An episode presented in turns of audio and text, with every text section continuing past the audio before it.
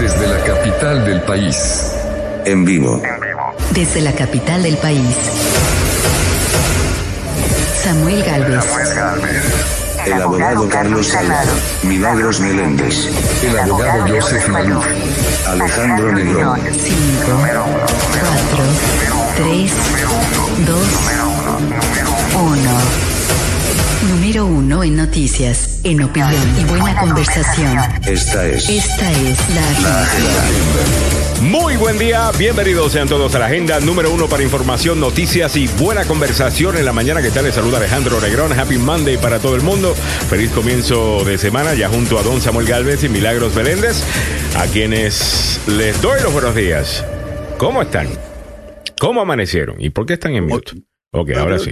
Yo estoy bien, tranquilo, como Camilo. Chulisnaki, chulisnaki, chulisnaki. Bueno, Yes. Felicidades a todos los mexicanos que están celebrando en el día de hoy, ¿no? Que ganó eh, la Miss Universo México.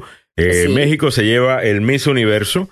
Ah, anoche estuve viendo parte del, del certamen, no te puedo decir que lo vi eh, todo, me quedé dormido cuando, después de que escogieron las, las últimas 10. Ah, Ah, bueno. Pero estuvo eh, maravilloso. Perú, Perú también. Perú Mira, llegó a la, a la final, ¿no? De las primeras, de las últimas cinco. A Brasil y eh, República Dominicana también. República Dominicana. Eh, llegó a las eh, últimas bueno, cinco. Yo pensaba que Puerto Rico iba a llegar a las últimas cinco, muy, muy bella, muy preparada también. Y una de las cosas que vimos este año, bueno, no sé si todos los años es así, pero últimamente creo que se están queriendo enfocar un poquito más en la, no solamente que también sea importante la preparación de estas personas y lo que están haciendo. Ah. Y definitivamente que vimos gente muy capaz Muy ayer en. Miss Universo. No lo. ah. Samuel está, you know, Samuel dice. "Pff, ¿Qué pasó? No, no, Samuel. No, no, ¿sabes- no, sabes mira, el lenguaje corporal medio- de Samuel me lo dice todo. A ver, Por, mi- por primera vez en muchos años, Ya. eh, Miss Universo pasó desapercibido de las grandes cadenas nacionales. Hay que decirlo Bueno. con honestidad. Bueno, Telemundo es una gran cadena Bueno. nacional. Eh, eh, eh, a Claro. second. No, momentito, momentito.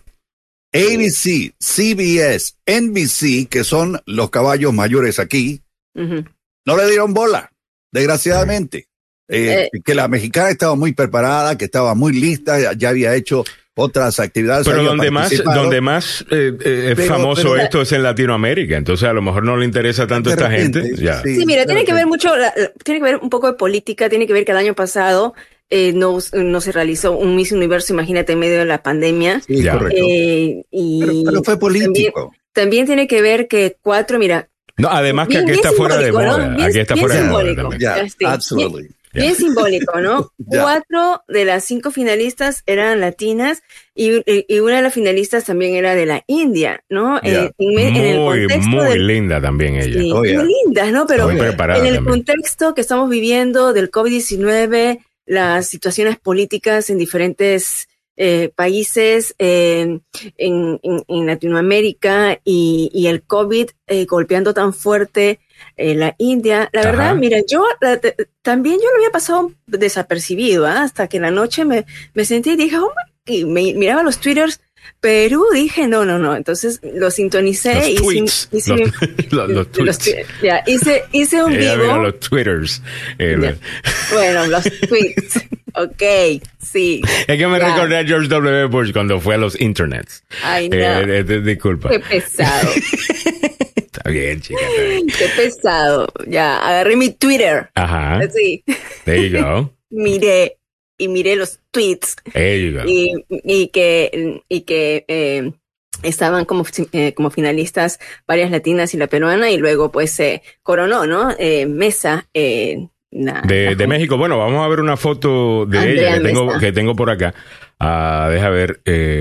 Esta mañana, disculpen que estoy así, me puse, eh, no, me puse la primera camisa que encontré, ah, porque estaba preparando este tipo de cositas. Mira qué lindo.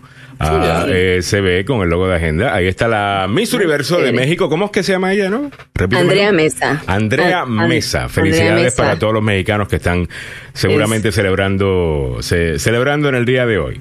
Ah, Sí. Muy lindo. Bueno, Ahí eh, te puse otra foto, por si acaso. Ahí, el titular de un periódico, digo, de una cadena en Dallas, Fort Worth. No sé si la, la miran, A ver. ¿no? a ver, Eh, ¿qué- a ver, a ver, ahí- ¿dónde estás? Ok, aquí estás.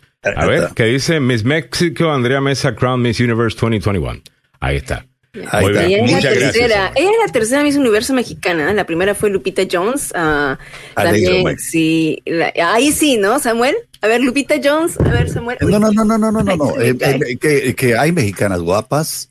Hombre, por Dios, Hay hay en todas mexicanas partes mujeres guapas. guapas. Mira, oye, la, Sí, la mujer sí, sí. es bella de por sí, Sí, entonces. pero si tienes una cantidad de millones de mujeres, en la India hay cerca de, ¿qué? Mil millones de personas. Así es. sí. Alguna de ellas, eh, alguna mujer debe ser guapa en ese país. Ah, imagino, ¿Cómo ¿no? que alguna mujer debe ser guapa en ese país con tanta? Aunque sí, aunque yo creo que sí es importante Hasta establecer eso. cae, Pero sí, sí creo que es importante eh, eh, eso, ¿no? De que eh, algunos países eh, tienen mucha más población de la cual escoger. Ah, Oh, yeah. eh, ¿Ok? Eh, Oh, Eso yeah. definitivamente. Oh, yeah. Ah, y no es por nada, pero Puerto Rico tiene cinco. I'm just gonna say. Ah, eh, ok, Venezuela tiene siete. Ya, oye, y la Miss República Dominicana muy linda también. Me gustó mucho la historia eh, de ella porque viene con algo que voy a estar comentando un poquito más tarde en el día de hoy. Lo más seguro que no está en sus noticieros porque no eh, fue algo necesariamente que, que impactó acá.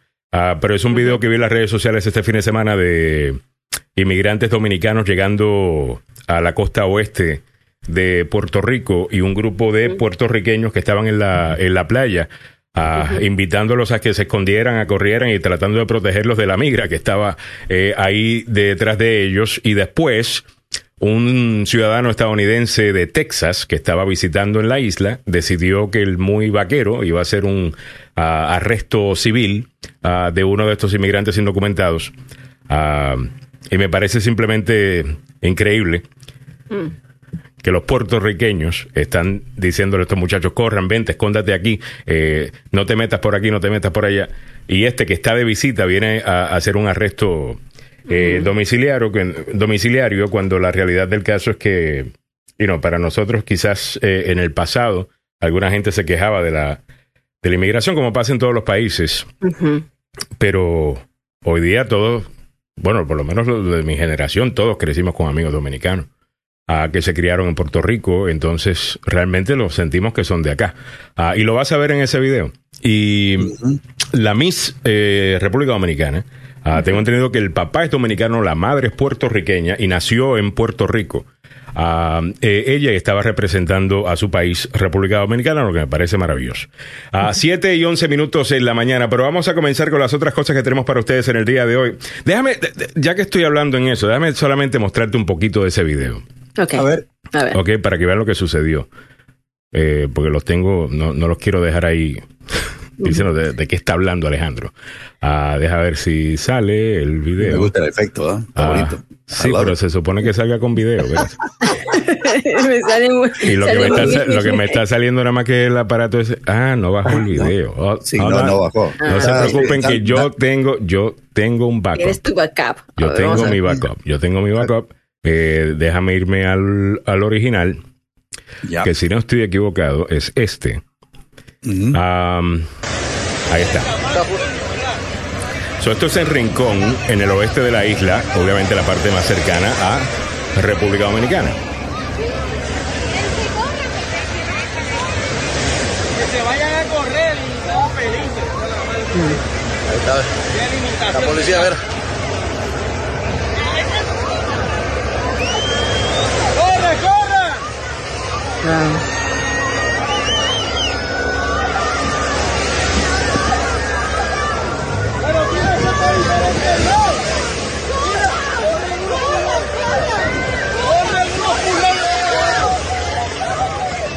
Mira lo que va a pasar ahora.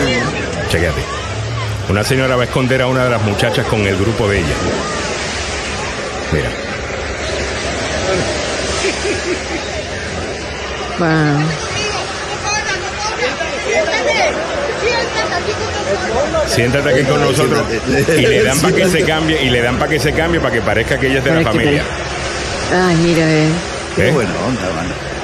Esa me gustó. Es que claro, ¿qué haces ahí, ma? eh?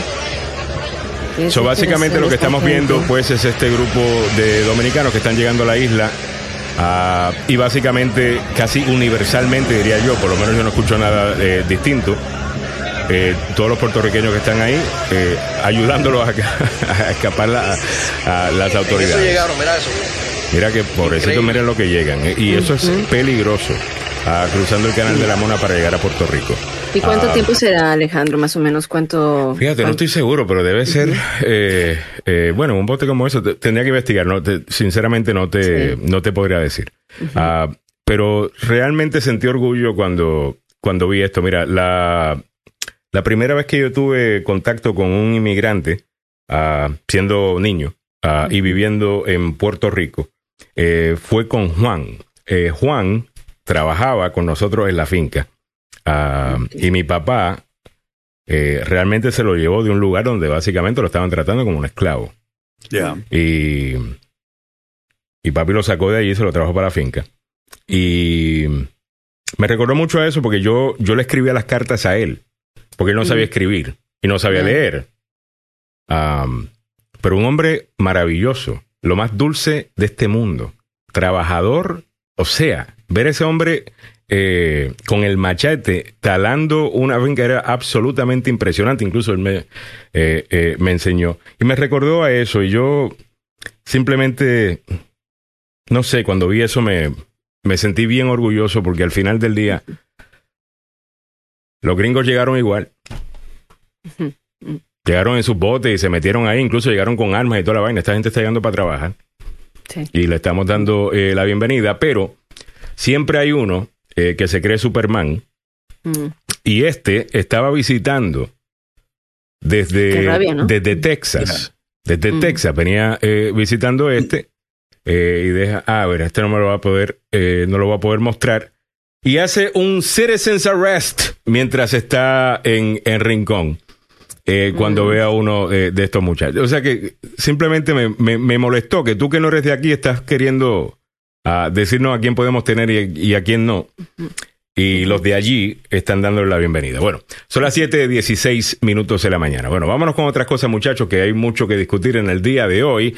Óigame, eh, Matt Gates eh, tiene un día dificilito, ¿no? Oye, oye. Ah, Ah, sí, eh, le, Samuel llegó, le llegó el día de. Ponme al Oye. día, ¿quién es Matt Gates? Para la gente que no ha estado prestando atención a esto, ¿quién es Matt Gates? Es un ahijado de Donald Trump, ¿no? Eh, básicamente. Sí. Oye, te- te- tengo un problema con tu video, Alejandro. Ya, ya, lo estoy, lo, estoy, lo estoy queriendo arreglar, pero el audio Ok, está bien, ¿no? Sí, el audio está perfecto. chévere. Sí. El, el señor Gates es un señor que tiene buena pinta, ¿verdad? Eh, Sí, hay que decirlo, tiene buena, buena presencia. Eh, en- tuvieron algunos encuentros eh, ah, íntimos con muchachas, algunas mayores y otra, y hay una que es menor de edad, de 17 años. Sí. Y el cuate amigo de Gates hoy le toca presentarse en una corte donde tiene una lista más larga que un suspiro de pobre. Sí.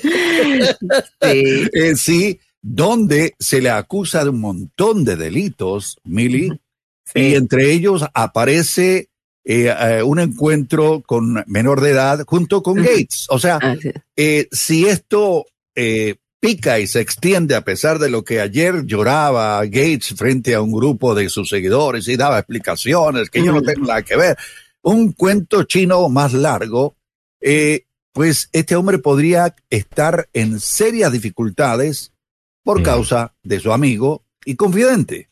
Claro, Porque- se trata, mira, o sea, en esto, y no sé si tenemos una, una foto que podamos no, eh, buscar, eh. Joel Greenberg, ¿no? Eh. Este, Joe, Joel, a, él, lo- a, Joe, él, a ya. él lo habían, a él lo habían arrestado, entonces, por estos cargos que van desde tráfico sexual Y, contra menores. Lo arrestaron y, por supuesto, él, para librarse un poco de culpa, eh, comenzó a colaborar con el FBI en la investigación contra Matt Gates.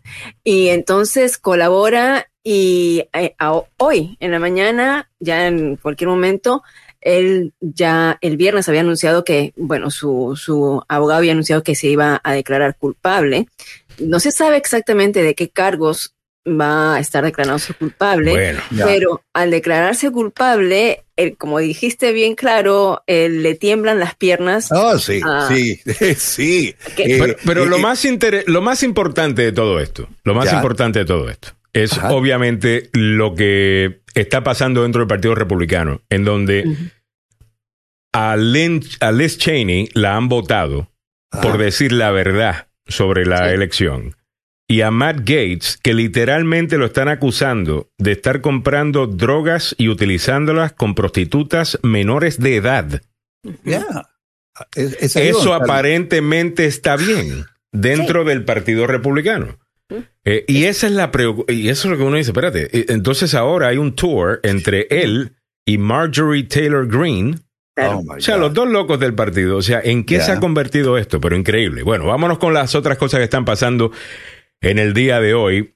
Eh, déjame leer algunos de los comentarios también. Eh, Miguel Ángel Sosa tempranito con nosotros vía eh, YouTube y también está por Facebook. Ayer estábamos hablando, eh, Miguel Ángel y yo, de, eh, de unos temas que quiero, uh, I want to talk about. eh, en el día de hoy, que tiene que ver con la máscara y tiene que ver con, eh, con COVID y, y- La, y la del zorro, ¿no? No, no, un montón de cosas que venimos haciendo durante la pandemia. eh. Nada, eh, está para un tema, pero te lo cuento en breve. Ok, Gaby Martínez dice, buenos días otra vez, no la hicieron el año pasado la pandemia y ahora pánico por falta de combustible. ¿Qué falta? Eh, Ya. Mm. Déjame apagar la cámara, que, que la mía está turuleca todavía. Eh, Cecilia Ames Rojas dice buenos días a todos en agenda, muchas bendiciones este comienzo de semana. Héctor Andino dice bendecido lunes para todos en la agenda. Eh, Ceci Williams dice buenos días a todos, la mejor manera de iniciar una nueva semana. Ana Balcazar, buenos días muchachos, feliz inicio de semana. Eh. Margarita Gusione, Gugione, buongiorno, How you stamattina, doing? come Hey. andiamo questa serata? Eh? Antonia Peña dice, ay no, esos certámenes los odio. Regreso al rato, no me gusta. Eh, por mí que desaparezcan, para mí son cosas que denigran a las mujeres. Fíjate, Antonia, a lo mejor, no, no sé, yo, yo estoy seguro, pues no te gustan y ese yo sé que es el- la, la fama que tienen. Esto va a la razón por la cual no son populares acá en los Estados Unidos, Samuel, eh, porque ese es el sentir de alguna gente. Ahora, yo lo que vi fue un montón de mujeres empoderadas ayer. Sí. Yo vi mujeres Sí. cambiando el Eso es lo que me gustó. Yo vi, yo vi mujeres cambiando el mundo. Yo vi mujeres empresarias. Yo vi mujeres haciendo cosas grandes. Y el gran enfoque fue en eso. Algunas veces tenemos que mirar antes de, de- de juzgar. Ellos yo creo que están queriendo hacer ese cambio. Es- Lo otro que vimos es que el jurado completo, completo, eran mujeres. Mira, e- ese es un, Y un eso, y eso, Yo y no eso es vi. nuevo. Yo no estaba interesada, ni siquiera, o sea, pero el hecho de ver esa calidad, ¿no? El, el hecho de ver, eh, hay, hay que, eh, y observar que eran varias latinas, dije, oh, wow, me, y me emocionó, Es- estando Perú ahí de por medio, eh, me, me emocionó, ¿no? Porque sí, es, verdad, en, uno tiende a, a pensar, yo era de las que pensaba de esa manera, a mí no me gustan los certámenes, no, y no es una cosa que yo siga, pero te da orgullo, ¿sabes qué? Cuando está tu país representado, Absolutamente te- te da orgullo. que ¿Y te da qué? orgullo. En medio, en medio de tanta noticia negativa, en medio, eh, poner, no, no, no, no digamos superficialidad, pero poner algo más light. Pero es que un no fue domingo Después de superficial. haber estado, ¿no? Y escucharlas y mirar también el prototipo de belleza está cambiando. Porque tú no ves esas bellezas despampanantes operadas, ¿no? Eh, Bueno, ves- yo creo que el, el tamaño de las, el tamaño de la- el tamaño el tamaño de las chicas eh, yo creo que eso no ha Muy- evolucionado mucho Eh, son finas todas y flacas y largas y, y altas Eh, Mm. eso no ha cambiado mucho lo que sí ha cambiado es que ya no se está escogiendo siempre a una Miss Universo no importa del país que sea que se que, que tenga que sea más blanca que otra cosa mm, eh, ¿Ves? Y, y eso sí ha cambiado y eso a mí me gusta. Sí. Eh, por ejemplo, a mí la, la de India me pareció absolutamente hermosa. ujú. ah, eh, esa mujer. Y había otra de, de, ¿de dónde era? no sé si es la de ah, República Dominicana. Que La hablaba del República color de Dominicana piel. también era que hablaba de la preciosa. discriminación, ¿no? La discriminación que había crecido eh, siempre creyendo que el color de su piel no era no era el correcto y, y- y- sí, sí, e- eso fue, ¿sabes qué? El empoderamiento de, de ellas. Pero yo lo que vi fue empoderamiento, sinceramente, yo vi empoderamiento de las mujeres, estaban hablando de todas las cosas grandes que estaban haciendo durante la, by the way, durante la pandemia, todas estas mujeres se convirtieron básicamente en, en- en portavoces a favor de la salud, haciendo campañas de ir, eh, de, de ponerse máscara y y yendo a las comunidades eh, olvidadas. Eh, eh, Eso no fue lo de usualmente, de- lo, de, lo de siempre, ¿no? Que son caras bonitas ah, que ni siquiera pueden contestar una pregunta. Eh, la de México, muy pre- bueno, todas estaban muy preparadas. Sí. Yo vi que la de, la de Puerto Rico habla cuatro ah, idiomas, ha estudiado en cuatro diferentes países, eh, incluyendo México, Bélgica ah, y otros lugares, y todas estaban preparadas. Realmente yo creo que hicieron bien ah, en mostrar eso y el, y el, ¿cómo se llama? El jurado todo mujer. Sí, Eso también fue impresionante. sí. ¿Ok? Porque no es necesariamente, ah, bueno, vamos a ver quién dice un montón de hombres que es la Miss Universo. Eh. Sino que nosotras mujeres estamos escogiendo a, a estas personas. Eso, me pareció, me pareció. Singular, bien. ¿no? Sí, sí. Hablaron singular. mucho del derecho a las mujeres, eh, definitivamente. Ah, Yesenia Palacios dice la de Canadá, eh, también muy bonita. La de, la de Bolivia, muy linda. Ah, yo no soy tanto de rubia así eh, blancas, pero la de Argentina me pareció muy linda. Ah, eh, ta- también. Y me gustó lo que hizo con su. con el traje tradicional.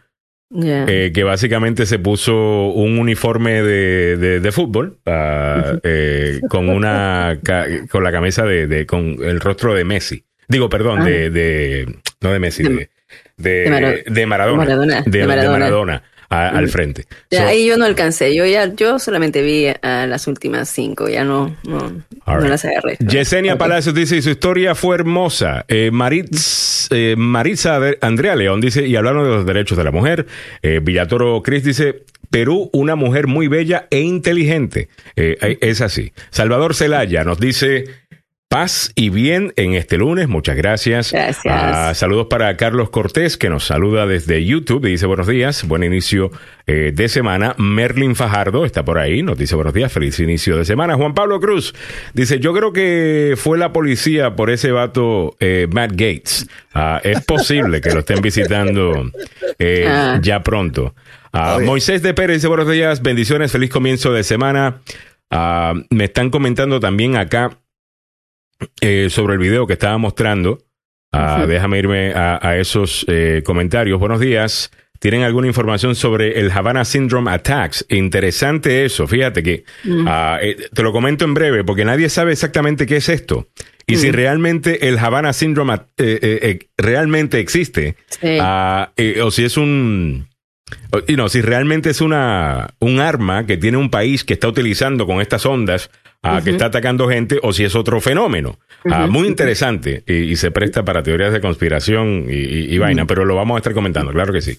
Eh, Isi Vega dice, nos criamos bien cerca a ellos. Y by the way, tengo dos tías dominicanas. Miguel Ángel Sosa dice, Don Samuel, toda mujer es bella por el simple hecho de ser mujer. Divino tesoro, dice Miguel Ángel Sosa. Hey, Yesenia un dice... matriarcado, mano. Come on, man. Se me arruga, se me arruga mi corazón eh, viendo el video. Ah, dice Isi Vega, bien emotivo, qué triste es verlos llegar y correr. Eso ya te, te, te, te pega. Eh, Sí. Gisela Almontes, los boricuas siempre, nuestros hermanos, siempre.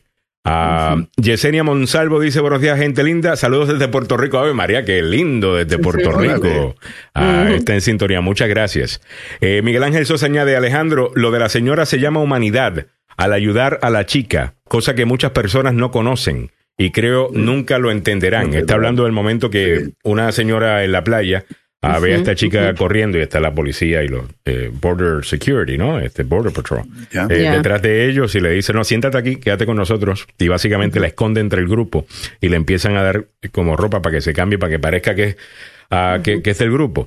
7.28 minutos en la mañana. Bueno, vamos a continuar que tenemos otras cosas que comentar en el día de hoy. Recuerden que es el último día para su declaración de impuestos. Espero que estén haciendo los taxes ah, o los haya hecho no, no, creo que van hasta julio. hasta julio. Eh, Sí, hasta Yo- julio. el- No, bueno, yo hoy tengo día acá ya- que dice último día para declaración Hoy de día, impuestos. hoy día este Samuel, lo habían extendido. El Washington Post sale con una nota sobre lo que usted necesita saber. Eh, acerca de este de esta fecha, ¿no? Límite que se le está dando. Ahora, usted, si no ha presentado sus impuestos, puede todavía presentar una extensión. Hasta hoy puede presentar una extensión para eh, seguirla, eh, seguirlo presentando eh, y, reportando eh, por el hecho de que la pandemia pues se extendió del 15 de abril a esta fecha. Eh, Recuerde que si eh, usted puede tener los créditos de los, de los chicos, o sea, si le toca pagar, le van a dar un crédito de 600 dólares por, por cada niño y otras más que eh, voy a poner el link del post para que usted pueda tener eh, preguntas y respuestas. Y bueno, lo ponemos un poquito más tarde para que la gente no se sí, nos sí, vaya. sí, para, no, sí, sí, para más tardecito. Aguántamelo ahí, aguántamelo ahí. Okay. Bueno, y lo otro que está pasando, obviamente, que tienes que saber, es el conflicto entre Israel y Hamas, ah, sí. que llega a su segunda semana con más ataques aéreos en Gaza. Así lo reporta el Washington Post. Estaba viendo esto durante el fin de semana.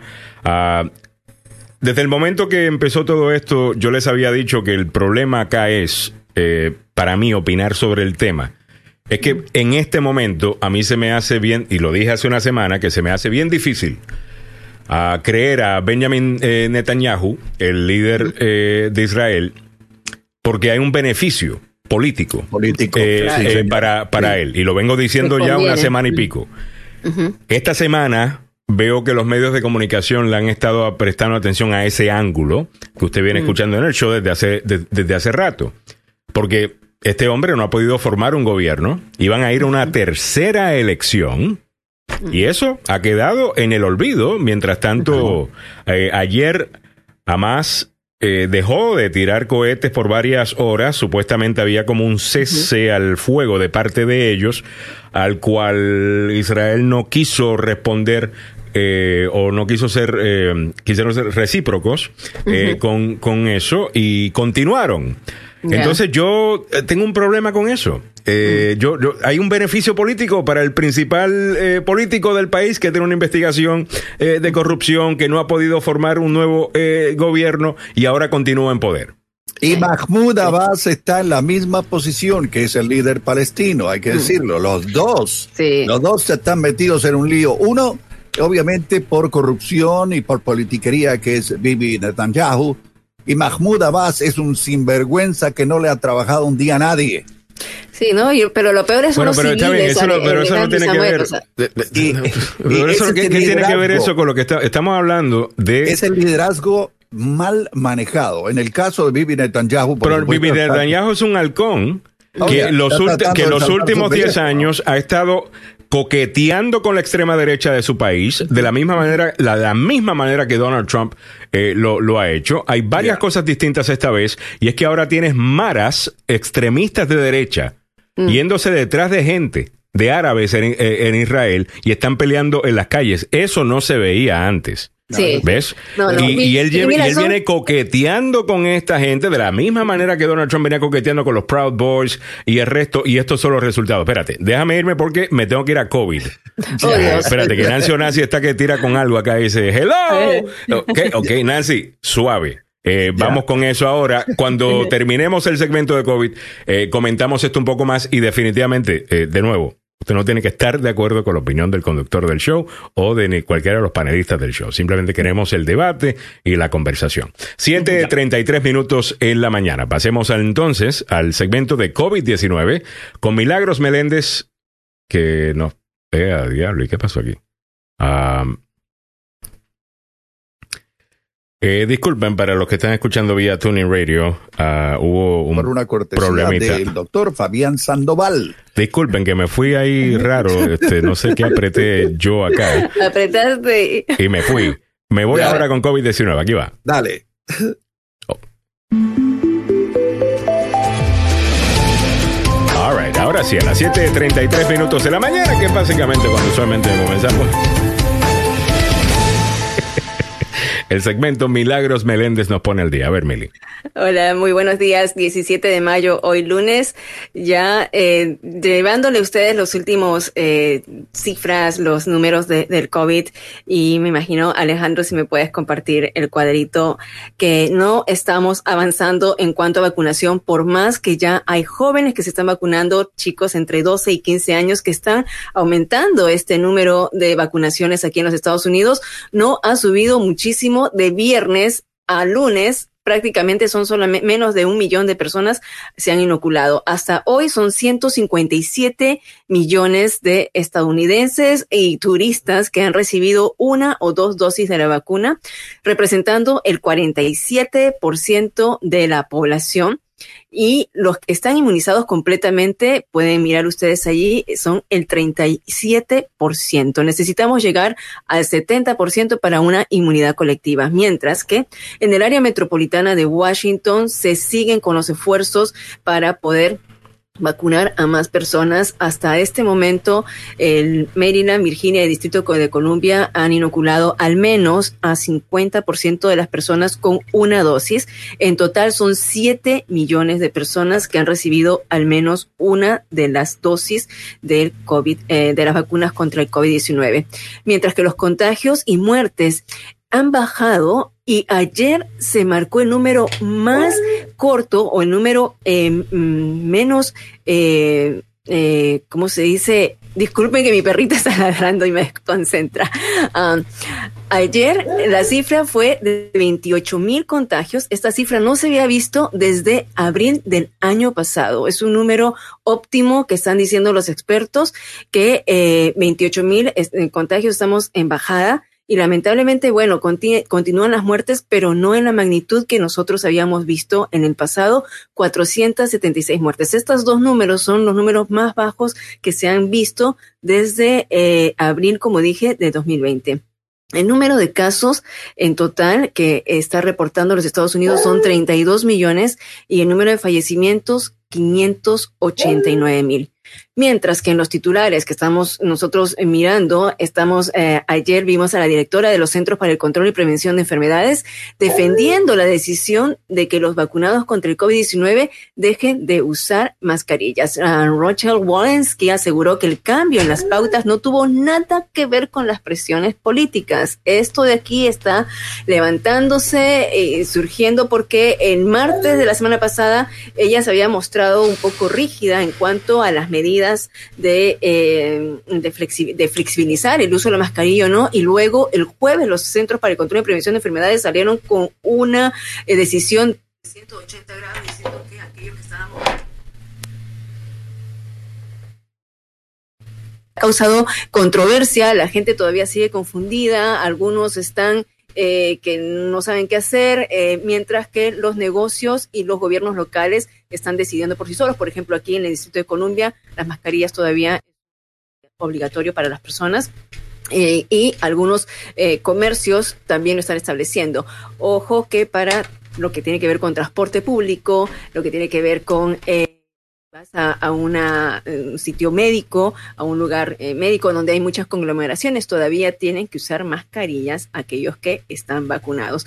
Pero el doctor uh, Sanjay Gupta de eh, los eh, de CNN él criticó la medida de, de, los CDC y dijeron que habían manejado mal el anuncio de las nuevas pautas. El anuncio de las nuevas pautas lo habían manejado de una manera que estaba confundiendo a la gente, que dijo que tendríamos que usar el sentido común y eh, por supuesto no se le está diciendo a nadie que es obligatorio quitarse la mascarilla. Eh, la mascarilla, usted si lo siente que necesita usarla, eh, nadie le va a decir que, que, que, no la use, pero está, como dije, causando esta confusión en la población y se teme que de repente, uh, si hay un rebrote del COVID-19, ya no se puede regresar a las otras pautas. Las empresas, ¿no? Eh, son las que están mm, poniendo esas pautas. Por ejemplo, Costco se unió esta semana a Walmart para decir que ya no va a requerir el uso de las mascarillas para clientes totalmente vacunados. La pregunta es cómo saber si estás vacunado o no y que va a haber eh, estereotipos allí, eh, va a haber cómo vas a separar a la gente que, sí tiene la vacuna contra la que no. En otro aspecto de la noticia, cuatro países en América eh, de aquí, de nuestro continente, de Latinoamérica, tienen menos del 1% de vacunados con las dos dosis. En estos cuatro países, estos cuatro países figuran en, una lista de, de todas las eh, medidas o todos los el conteo que se hace de las personas que están vacunadas y cómo va el porcentaje. En este aspecto, El Salvador tiene más del 11% de su población vacunada, mientras que eh, Guatemala, Honduras, Paraguay y Venezuela tienen menos del 1% de su población con el esquema completo de vacunación contra el COVID-19, mientras que Haití todavía ni siquiera se ha administrado ninguna vacuna. Este es un contraste con los Estados Unidos que hemos dicho que ya estamos caminando casi al 50% de la población que ha recibido por lo menos una de sus vacunas. Y finalmente terminamos con eh, Virginia que pondrá fin a las medidas de mitigación del COVID eh, de este 28 de mayo en el estado se han administrado ya casi 7 millones de vacunas. 63% de los residentes adultos han recibido al menos una de las dosis. El gobernador uh, Ralph Norton levantó eh, el viernes pasado, este 14 de mayo, el mandato de usar mascarillas en interiores para quienes ya están vacunados, de acuerdo así con los Centros para el Control y Prevención de Enfermedades. Así terminamos este segmento que fue patrocinado por el doctor Fabián Sandoval. El doctor Fabián Sandoval de la Clínica y Centro de Investigación Emerson, ah, tiene varios programas a disposición de la comunidad latina para eh, probar y para eh, trabajar en cuanto a los estudios clínicos que puedan ah, mitigar o atacar algunas enfermedades, como por ejemplo las enfermedades, los dolores lumbares. Hay medicamentos que no lo hacen adictivo, que no le provoca sueño. Esto para los dolores de espalda, dolores musculares, también medicamentos para la infección urinaria para la incontinencia urinaria, para problemas de retina y aquellas personas que sufren de diabetes no están, que, no estén usando insulina, hay programas especiales. Y con esto nos estamos despidiendo. El, doctor Fabián Sandoval lo tendremos el miércoles a las 9 de la mañana. Usted puede llamar al número 202-239-0777, 202-239-0777 para mayor información. All right, muchas gracias, Milly. Son las Estás mudo, Alejandro. Ok, disculpa espérate. Muchas gracias, Mili. Eh, en lo que te estaba diciendo. Ah, eh, chévere, me encantó el segmento bien picadito. Creo que sabemos todo lo que está pasando. Oye, sinceramente, yo no sé cómo vamos a hacer con esto de que la máscara no se la tiene que poner si está vacunado. Ah, ¿Cómo vamos a saber quién está vacunado? Es el sistema este de honor que yo no sé. está feo. Yo estuve este el, sábado de la noche hicieron una parodia en eh, Saturday Night Live. No sé si lo vieron. No, no la vi, no la vi. Ahí se ríen, eh, bueno, hacen una comicidad de los, las autoridades de salud pública, eh, específicamente sobre este asunto de la, de la pandemia y las mascarillas. Es muy rápido, ¿sabes? Están, es, ah, ¿Lo tienes ahí, Samuel? No, no, no lo tengo. No, mira, ¿sabes, qué? En todos los titulares, esto ha sido el tema de todas las, todos los, los, shows de fin de semana. ¿Cómo saber quién está vacunado o no? Y si ha sido muy rápido eh, poner estas pautas. ¿Por qué no? Ayer eh, en Meet Press le preguntaban a la señora de CDC, eh, o sea, ¿por qué ese cambio tan repentino? ¿No? Uno, ese cambio del martes a jueves y después, ok, la ciencia está avalando, los números están avalando, vemos que cada vez están bajando, eh, pero ¿por qué no esperar? Dijeron que eh, no, no, conversaron con los gobiernos, los tomaron por sorpresa los gobiernos y, y, todavía no hemos llegado, no hemos superado a un 50% de personas que están eh, vacunadas. ¿Por qué no esperar un poco más? esa era la pregunta. Pero, realmente yo no entiendo eso porque la, la persona que está haciendo la pregunta debe entender que cada estado es quien va a tomar las decisiones. Los CDC no está dando una orden, los CDC está dando una recomendación. Pero nosotros nos confundimos, Alejandro. Por ejemplo, en, en DC. Bueno, pero es que, eh, pero de nuevo, la gente está con esta vaina en donde, yes, eh, estamos en medio de una pandemia. Van a haber momentos donde van a cambiar recomendaciones, van a haber momentos donde nos vamos a confundir. Esto es algo nuevo.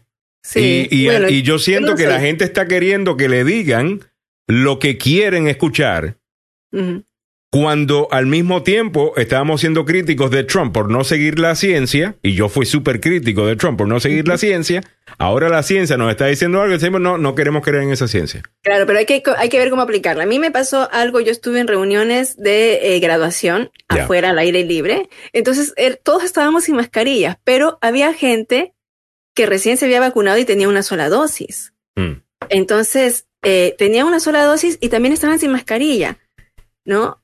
Y me dice, mira, me acabo de vacunar y me siento un poquito mal, digo, pero... Pero estaban afuera.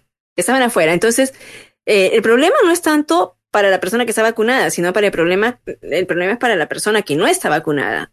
e- ese es, ese es el punto. Pero claro, uno, mm, mm, en mi psiquis, ¿no? Mi psicología, yo tengo problemas de pulmón. Ya. Eh, entonces, yo sé que si, para mí siempre ha sido eso, si yo contraigo, voy a terminar en el hospital y esto. El hecho de tener una vacuna, sé que no, voy a, no va a ser tan agravante, pero tampoco no me quiero contagiar, claro. ¿no? Entonces tampoco. Ni quieres contagiar sabe- a nadie más. ni quiero contagiar a nadie más. Y sabemos que la vacuna te va a proteger, en- tiene un 96% de efectividad. En algún momento con vacuna y todo, tú puedes contraer el COVID, no vas a, no vas a generar todos los síntomas, Mm. pero lo puedes pasar a otro. Entonces estás así como que, y se veía así, el que tenía máscara, entonces ya sabíamos, ah, entonces tú no estás vacunado, ¿no? Automáticamente. Eh, hay como ya prejuicios, empiezas, eh, empiezas con ello.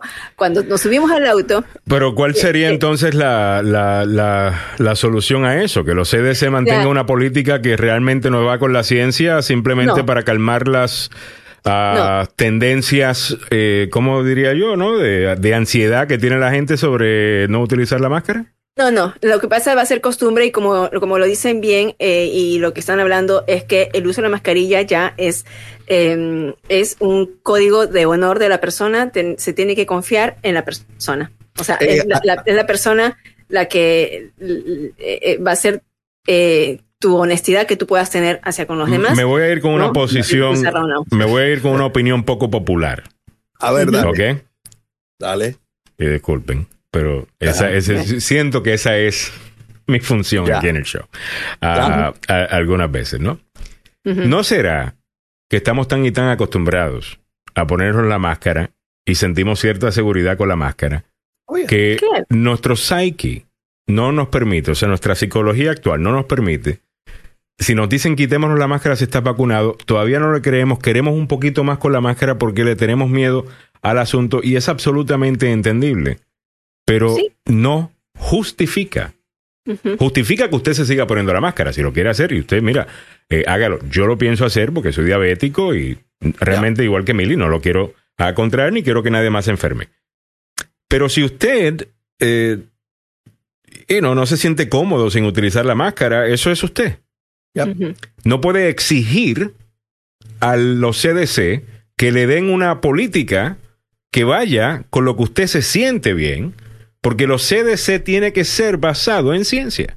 Sí. Y perdimos eso en la última administración, en donde lo que decía los CDC, lo que decía la FDA, uno lo cuestionaba, ¿esto es verdad o esto es por política? Y si vamos a restablecer la credibilidad de esa institución, yo Mm. creo que ellos tienen que irse con lo que la ciencia dice. Si es popular o no es popular, Ya. eso no es problema de ellos. Y es Eh, interesante. Eh, Samuel, disculpa, es interesante porque el punto es que el martes estaba diciendo una cosa y el jueves estaba diciendo otra cosa. No el es martes cierto. estaba no diciendo, es cierto. entonces ella dice, ella dice que lo que pasa que los resultados de lo que estaban ya los resultados, pero el martes cuando ella hablaba todavía no estaban todos los resultados eh, públicos. Entonces, cuando ellos revisan los resultados el mismo martes y miércoles, ya determinan que es eh, que basado en la ciencia, la persona que está vacunada tiene muy pocas probabilidades de contagiarse, no va a llevar, no va a, a- a estar hospitalizada. Mm. Entonces, basado en esos resultados, es que ellos deciden el jueves. Y por Pero no es que estaban diciendo una cosa, decir que estaban diciendo una cosa un día y diciendo otra el otro, suena como que estén enviando dos mensajes distintos. No, un día había una política oficial que venía por varios meses Ajá. y de repente se anunció una nueva política oficial una vez pasó por el proceso por el cual tiene que pasar antes de hacer ese anuncio. Ujú. Eso no creo que fue que cambió un día para otro, sino que un día, esa fue la recomendación, y ahora tenemos una nueva recomendación. Sí, Adelante. Samuel. Ok, ayer tengo que hacer eh, aquí un comentario. Ayer la cadena Fox News con Chris Wallace Santo también Dios. estuvo. eh, Ah, con Chris eh, Wallace, ok. eh, sí, eh, eh, también tuvo a la doctora Walensky. Ujú. Y ahí le preguntaron, A ver. A ver. Yes, I can. I can tell you it certainly would have been easier if the science had evolved a week earlier and I didn't have to go to Congress making those statements, but I'm delivering the science as the science is delivered to the to the medical journals and um, you know, it evolved over this last two last week. The cases came down over this last two weeks and so that's I delivered it as soon as I can when we had that information available. Ok, ¿qué le preguntó básicamente lo de la confusión? Y eh, también eh, metió un poco de política. Eh, ahí hubo una, plática acelerada. While uh, the new guidance, and I suspect you've never had as much trouble delivering good news as you have this week, while the the the new guidance is clearly good news, it certainly has created some confusion Eh, las nuevas guías obviamente son buenas, pero han creado algún tipo de confusión. concern. I want to put up some numbers. The the seven day average Eh, ahí pusieron unos números que son bastante decidores. El, eh, promedio de casos 33.866, 604 los of new cases is still almost 34,000 a day. Deaths per day are still more than 600. And almost two thirds of Americans are still not fully vaccinated. If people who aren't fully vaccinated start taking off their masks along with the people who are fully vaccinated, aren't we going to see a spike in new cases? Uh, and, and aren't you, in a sense, relying on an unrealistic honor system? Ok, aquí viene la parte que ustedes estaban hablando hace un par de, de minutos. Eh, primero que dice, obviamente hay mucha gente que no se ha vacunado. El 63% de la población no tiene las dos vacunas para estar completamente protegidos. Eh, pero aquí viene la parte eh, de honor.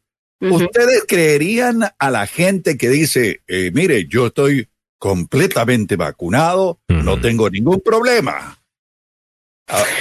We are still vaccinating somewhere between 1.5 and 2 million people a day. Estamos eh, vacunando entre un, un, un y No. medio a dos millones de personas diarias. And so every day more and more people are getting vaccinated.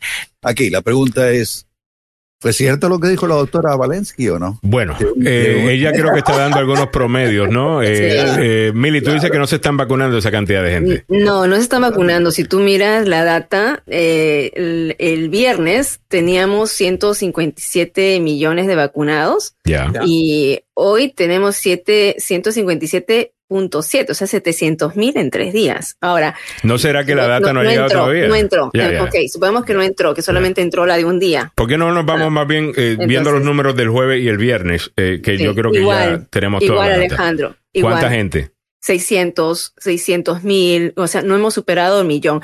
El día, el, el viernes superamos el millón y se cree que es por los jóvenes. Que, entonces, son 17 millones de jóvenes que están en esa edad entre 12 y 15 años que eh, los, eh, Fa- eh, eh, señor. Fauci y todo esto piensan que van a ayudar a elevar. Pero vamos a eh, regresar al tema de la doctora Walensky y a las preguntas que está haciendo el excelente periodista Chris Wallace, y lo es. Él, él es eh, muy bueno. También escuché a, a- ¿cómo se llama? A Donna... eh, ah, se me escapa el nombre, que es es el programa de State of the Union en CNN con, con Oh, Jake Tapper, ok. Donna, Va- eh, Do- Donna Bash, haciéndole eh, varias preguntas a ella. Y este es el problema que yo estoy teniendo con las preguntas que están haciendo algunos en la prensa. Mm.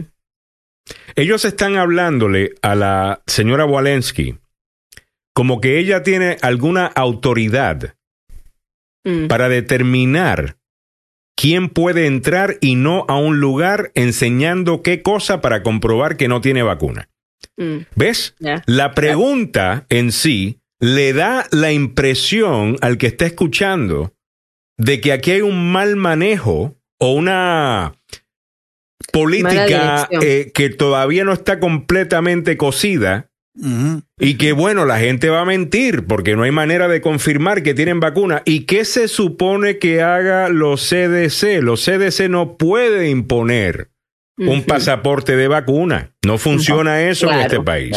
El gobierno federal no le puede decir a los estados, esto es lo que usted va a hacer, aquí va a cerrar, aquí va a permitir, aquí no. Tienen que ser ordenanzas locales a nivel estatal, incluso a nivel estatal, si por ejemplo en el estado de, de Virginia o de Maryland vas a notar que el gobernador ha dicho vamos a hacerlo de esta manera. Estos van a ser los requisitos para entrar, para ponerse máscara y tal cosa. Y tienes una localidad más eh, demócrata, más eh, realmente, diría yo, conservadora en cuanto al tema de COVID, como. Montgomery County, Que va a decir, no, todavía, yo quiero a todo el mundo con máscara, Ya. no, los gimnasios no le voy a subir el porcentaje de gente que puede estar. Ahora te vas un poquito para el norte, para Frederick, donde la cosa es un poquito más eh, abierta y las reglas son distintas. Bueno, con eso dicho, ¿qué puede hacer los CDC para resolver ese problema? Entonces la pregunta realmente está mal informando a la audiencia. Porque suena como que ella tiene el poder de hacer un cambio y no lo tiene.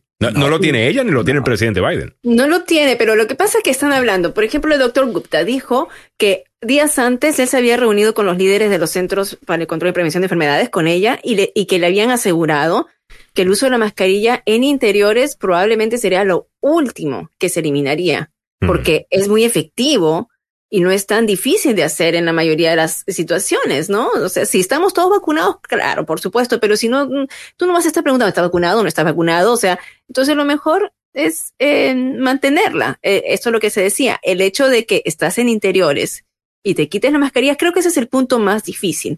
Ahora, yo he estado yendo a lugares, en lugares de servicio, supongamos en las iglesias todavía se mantienen. Ya. ¿no?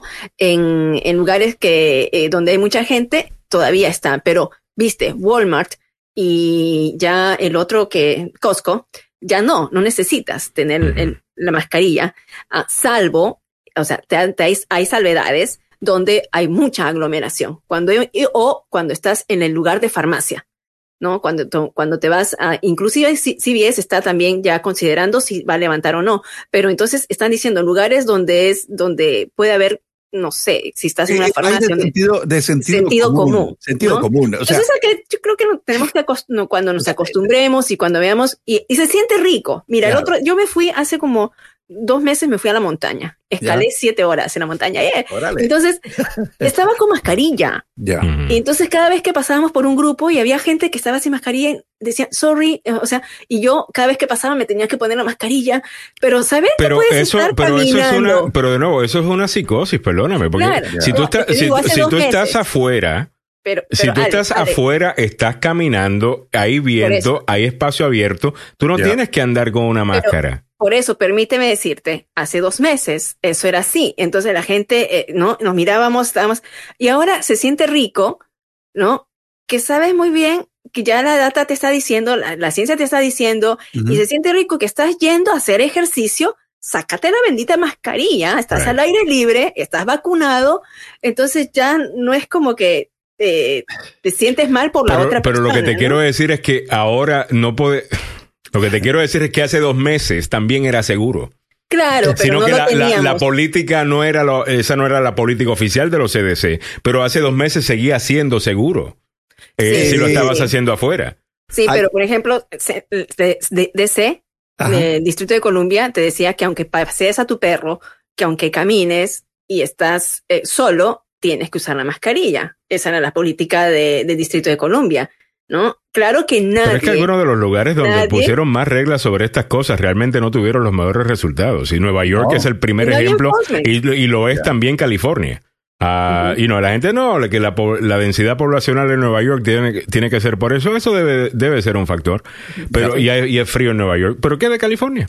Sí. ¿Qué de California? Ah, ¿y, qué, ¿Y qué de Texas? ¿Y qué de Florida? 7.57 minutos en la mañana. Simplemente yo creo, mira, la mejor manera de, de, yo creo, de explicar esto, de la misma manera que nos tuvimos que acostumbrar a ponernos la máscara, y era como que raro, ¿verdad? Y tenías esa... eh, La misma psicosis que tenemos ahora, ¿no? De que si entro sin la máscara, ay, se me pega algo. Recuerden, antes, cuando comenzó todo esto, ibas al supermercado, te ponías hasta guantes, te ponías máscara, llegabas, le estabas poniendo Lysol a toda la comida, le, le estabas poniendo Lysol a los zapatos, te- eh, ibas y le ponías jabón al- al- a, la, a la puerta. Sí, o sea, por claro. el mie- ahora mismo vamos a tener lo mismo, pero en reversa, you know, Sí, going back to va a normal. costar, va a costar. Y, después María de que Jimena, tengamos ¿no? eso y después de que tengamos eso, yo creo que estamos, eh, you know, que estamos bien. Eh, simplemente no, eh, you know, entendamos eso. Bueno, déjame leer este Hay que comentario. guardar las botellas de cloro para más adelante. Así es, para cuando venga otra. Ok, Moisés de Pérez dice Alejandro Negro- Negrón. Ayer los medios informaron que nueve jugadores de los Yankees de Nueva York se contagiaron después de estar vacunados completamente. La vacuna, como venimos diciendo, no protege completamente en cuanto a, a- a tú no contraer el virus. Tú puedes contraer el virus. Lo importante es cuáles van a, cuál va a ser tu pro- eh, tu pronóstico, ¿no? Tu tu. Ah, pro- Si tu vas a desarrollar los síntomas, los, los síntomas, ¿no? Exactamente, Eh, ¿cómo los vas a desarrollar? Si vas a ser hospitalizado, ¿cuáles son tus chances eh, de morir? Así que sé que estás vacunado porque vi en tu foto, ¿no? Que tienes lo que, que, que te vacunaste. Ah, mucha gente nos hace esa pregunta, actually. Ah, Galveston Martínez dice, Rubén Quirós, depende dónde te hayas tatuado. Si son las nalgas, no las vas a... ¿Qué pasó? No, lo que pasa es que Rubén, Rubén dijo, Rubén dijo que dejen de estar preguntando si estás eh, vacunado o no. Es como preguntarle a alguien si tienes tatuaje o no. Eso es lo que dijo. Ah, vaya, vaya, vaya. Mira, yo quiero cambiar de tema. Encontraron al tigre. Ya, enco- ya, ya, encontraron a la, a la, a la tigresa, a la, tigresa porque es una nena, eh, es una hembra. Pero, pero Eh, la India, y tenían guardada, chulísima. mano. La ¿Ah? tenían guardada los dueños, mano. Sí. Sí, Y oye. chulísima. Creo que la entrevistaron esta mañana en CNN, si no estoy equivocado. Eh, Sí, sí, no. sí.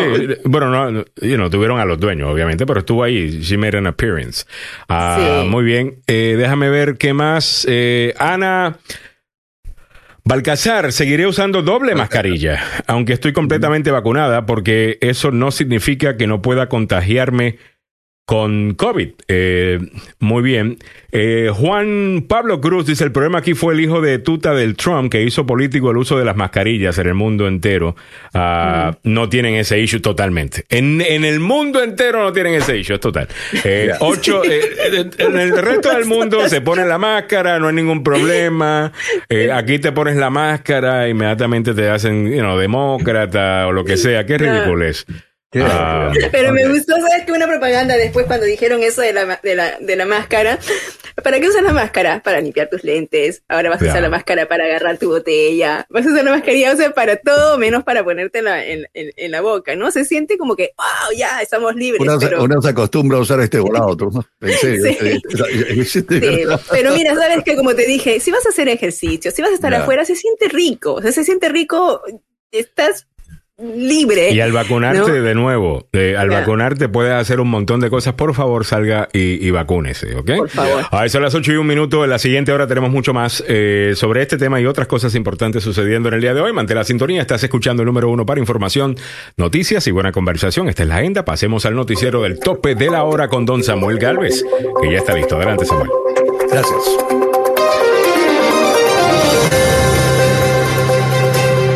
La directora de los CDC negó que la presión política haya afectado las nuevas pautas en el uso de máscaras. A propósito, el condado de Montgomery entrará en la tercera fase de reapertura este 28 de mayo. El comité de paro platicó con el gobierno colombiano y anunció nueva manifestación para pasado mañana miércoles. Muy buenos días, le saluda Samuel Galvez y aquí el detalle de la información. La doctora Rochelle Valensky, directora de los Centros para el Control y Prevención de las Enfermedades, dijo ayer que la reciente decisión de la agencia de recomendar que las personas vacunadas ya no usen máscara no tiene nada que ver con la presión política aquí en Washington.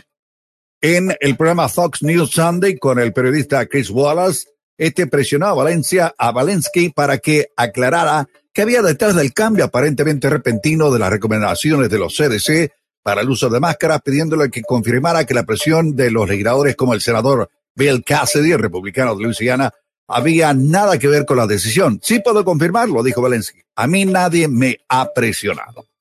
En el ámbito regional metropolitano, el condado de Montgomery pasará a la tercera fase de reapertura el 28 de mayo, ahora que el 50% de sus residentes están vacunados contra el coronavirus, así lo confirmó un funcionario de información de dicho condado. También se van a levantar los límites de mandato y capacidad de máscara en el interior de las empresas. El funcionario de salud, el doctor Travis Gales, dijo en un memorándum el viernes al Consejo del Condado que el 50% de la población ya había recibido todas las dosis requeridas de la vacuna contra el coronavirus. Los residentes serán considerados totalmente vacunados en dos semanas después de recibir todas las dosis requeridas. Es entonces cuando el condado pasará a la tercera fase de reapertura el 28 de mayo a las 6 de la mañana. En nuestra América Latina, el Comité Nacional del Paro en Colombia, que desde hace 19 días lidera manifestaciones en el país suramericano contra las medidas del gobierno en que las fuerzas de seguridad reprimieron y mataron por lo menos a 42 personas, inició ayer en la tarde su primera reunión con el Ejecutivo en búsqueda de un acuerdo que permita poner fin a estas mortales movilizaciones, pero advirtió que el primer punto a discutir será que se garantice la protesta social y anunció una nueva manifestación para el miércoles. Hemos acordado acudir a la reunión para tratar un único punto, garantías y prerequisitos para que se permitan detener la violencia estatal y paraestatal contra quienes venimos protestando, para que una vez sea acordado y verificado su cumplimiento se pueda dar inicio a las diferentes negociaciones, dijo el comité en un comunicado. La magnitud y gravedad de la violencia física, sexual y afectiva desatada contra quienes protestamos exige que ninguna persona pierda más la vida. Las noticias a esta hora aquí en Agenda Radio DC. El tiempo para la zona metropolitana. La temperatura actual en el centro de Washington a esta hora de la mañana bastante agradable, poquitín fría, un poquitín fresca la mañana. La temperatura actual está en los 57 grados Fahrenheit que corresponden en grados centígrados a 14 grados. La mañana se presenta fresca con un poquitín de neblina que comenzará a mejorar durante horas de la tarde con máximas en los 73. ¿Cómo están las condiciones de las carreteras en la zona metropolitana de Washington a esta hora de la mañana? Hay un accidente reportado en el Belgo en la parte interna a la altura de John Hanson Highway. También hay otro accidente en la 295 viajando antes de la avenida Malcolm X en el sureste de Washington. El tercero en línea, la ruta 50, ambas direcciones a la altura de la Martin Luther King Highway, está bloqueado por este accidente. Así están las condiciones de las carreteras en la zona metropolitana de Washington a esta hora de la mañana. Desde la capital del país. En vivo. Desde la capital del país. Samuel Galvez. El abogado Carlos Salado. Milagros Meléndez. El abogado Joseph Maluf. Alejandro Negrón. 5, 4, 3, 2, 1. Número 1 en noticias, en opinión y buena conversación. Esta es Esta es la agenda. Muy buen día, bienvenidos sean todos a la agenda número uno para información, noticias y buena conversación en la mañana. ¿Qué tal? Les saluda Alejandro Negrón. Happy Monday para todo el mundo.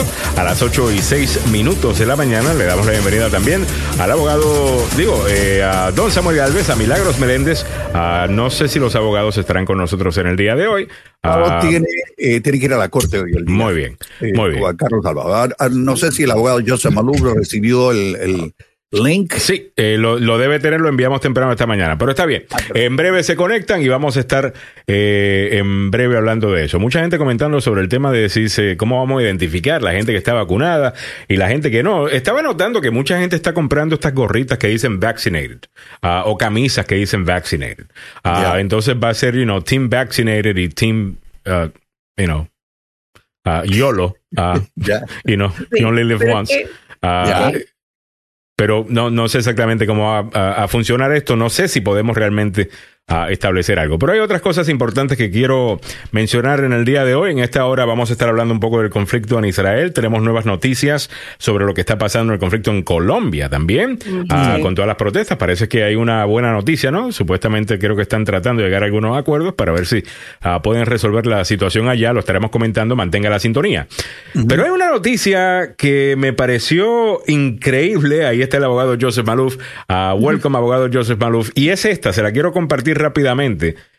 No sé cuántos de ustedes creen en esto. Yo realmente no pienso que estamos solos en el universo. Pero no sé si vieron esto en 60 Minutes ayer. Ya. Ah, no. escucha. Ya. is that UFOs, unidentified flying objects, are real. Bill, I think we're beyond that already. The government has already stated for the record that they're real. I'm not telling you that. The United States government is telling you that. Luis Elizondo spent 20 years running military intelligence operations worldwide in Afghanistan, the Middle East, and Guantanamo. He hadn't given UFOs a second thought until 2008. That's when he was asked to join something at the Pentagon called the Advanced Aerospace Threat Identification Program, or ATIP. Ok, eh, aquí tenemos a un profesional, Luis Elizondo, básicamente confirmando lo que él dice, eh, y es cierto, el Pentágono ha confirmado que hay estos eh, eh, objetos no identificados, ah, eh, ovnis, ovnis eh, volando. Ah, no sabemos qué es, no estamos diciendo que son marcianos, eh, pero sí hay algo eh, raro. Perdón, perdón, perdón. Alejandro, sabemos que no son marcianos. Exacto. Estamos en Marte. Ya no hay nadie. Y no, No, no, sí. que hemos visto, no hemos visto nadie de Marte, total. ya. Mira, te voy a explicar cómo creo yo que lo que tenemos que pensar es, eh, los científicos nos dicen la posibilidad de que otros planetas tengan la combinación de los elementos básicos para tener vida, que obviamente incluye agua, que esos planetas eh, van a ser varios, no va a ser uno nada más. Asumiendo que estos planetas desarrollaron eh, el tipo, tienen el tipo de desarrollo que nosotros tuvimos, pero que tal vez lo tuvieron 50 mil años atrás. Ya. Eh, estos planetas van a tener la tecnología que ves en estos videos de las fuerzas ah, aéreas.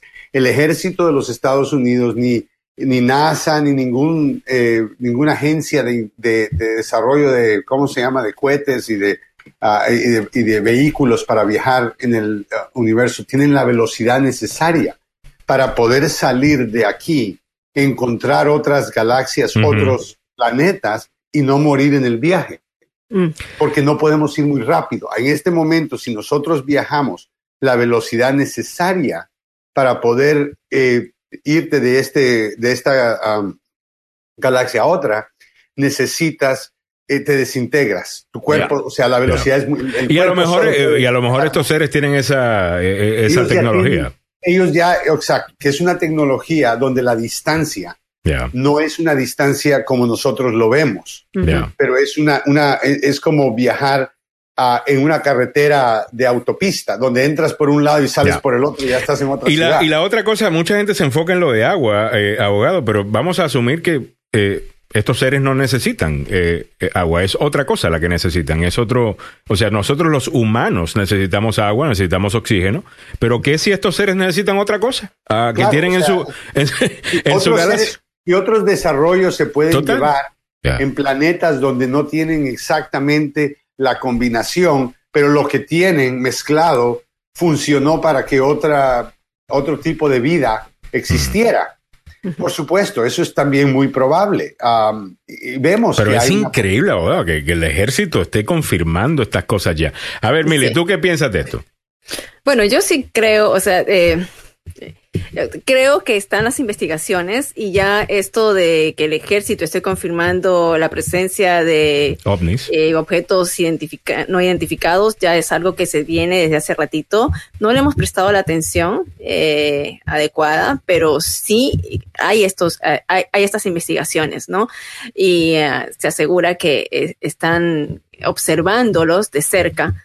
Pues yo la verdad, eh, sí, tampoco creo que, yo creo que el universo es tan grande y las, y, nuestro sistema solar, eh, es donde nosotros nos desarrollamos, pero yo creo que Dios creó un universo inmenso y que eh, Es muy posible, ¿no? Que hayan otros eh, seres o otra inteligencia allá afuera. Muy bien. no, no como los seres humanos, por supuesto, ¿no? Pero Rubén. Quiroz te mandó saludos, Alejandro. Este- a ver, son los ángeles del diablo. La Biblia no habla de extraterrestres. La Biblia no habla de varias cosas, Rubén. Eh, sí, mira, lo que pasa es Eh, que- Rubén, esto- y hay otra cosa, mira, y yo, yo te respeto y yo siempre te, te, te respeto, o sea que lo que te voy a decir no es para ofenderte. ¿Ok? Eh, también la Biblia dice cosas como que la, la, you know, Dios creó la luz del día, que es el sol, y la luz de noche, que es la luna, cuando sabemos que la luna está reflejando la luz del sol. Eh, no, no son, no, no tiene su, su, propia luz. Ah, eso es simplemente eh, ciencia. Eso no significa que las enseñanzas de la Biblia no son importantes, ni que las enseñanzas de la Biblia no deben ser parte de nuestro diario vivir, pero argumentar simplemente la Biblia no habla de extraterrestres. Bueno, Uh, eh, you know. Alejandro, hay que mencionar lo siguiente. eh, no es que la Biblia no hable de extraterrestres. La CNN, NBC, CBS, MSNBC están hablando de extraterrestres el día de hoy. Sí, no, pero aparte, Porque el ejército de Estados Unidos está hablando de Es así. extraterrestres. La Fuerza Aérea está hablando de extraterrestres. Pilotos están hablando de extraterrestres. O sea, eh, nosotros vamos a ser extraterrestres a otro planeta en un futuro. That's right. Cuando podamos volar más rápido. Nosotros vamos a ser la gente verde. That's right. pero Dios creó las galaxias. O sea, Allá Dios son- creó el- universo.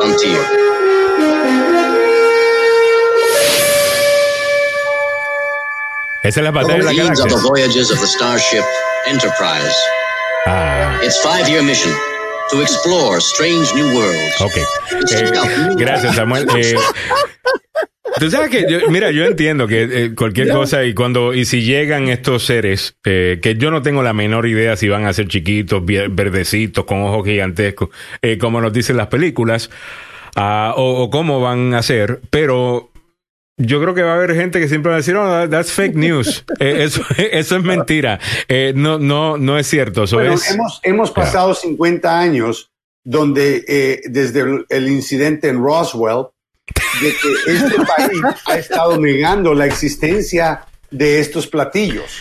Ahora que la Fuerza Aérea tiene videos y tenemos acceso a información y las leyes permiten información, ahora el ejército dice, ok, ok, ok, ok, era cierto, ups. Eh, O sea, yeah. es cierto, es, no era mentira, el ejército de Inglaterra ha confirmado también la existencia de extraterrestres, o por lo menos de objetos no identificados. Objetos no identificados, ese es el punto. ¿no? Exacto, es, es objetos no Eso, identificados. Básicamente, estos muestran que, eh, por ejemplo, se mueven, es como si se transportaran de un lugar en el cielo a otro y no se pueden, y, y no lo pueden necesariamente, no lo pueden explicar, ¿ves?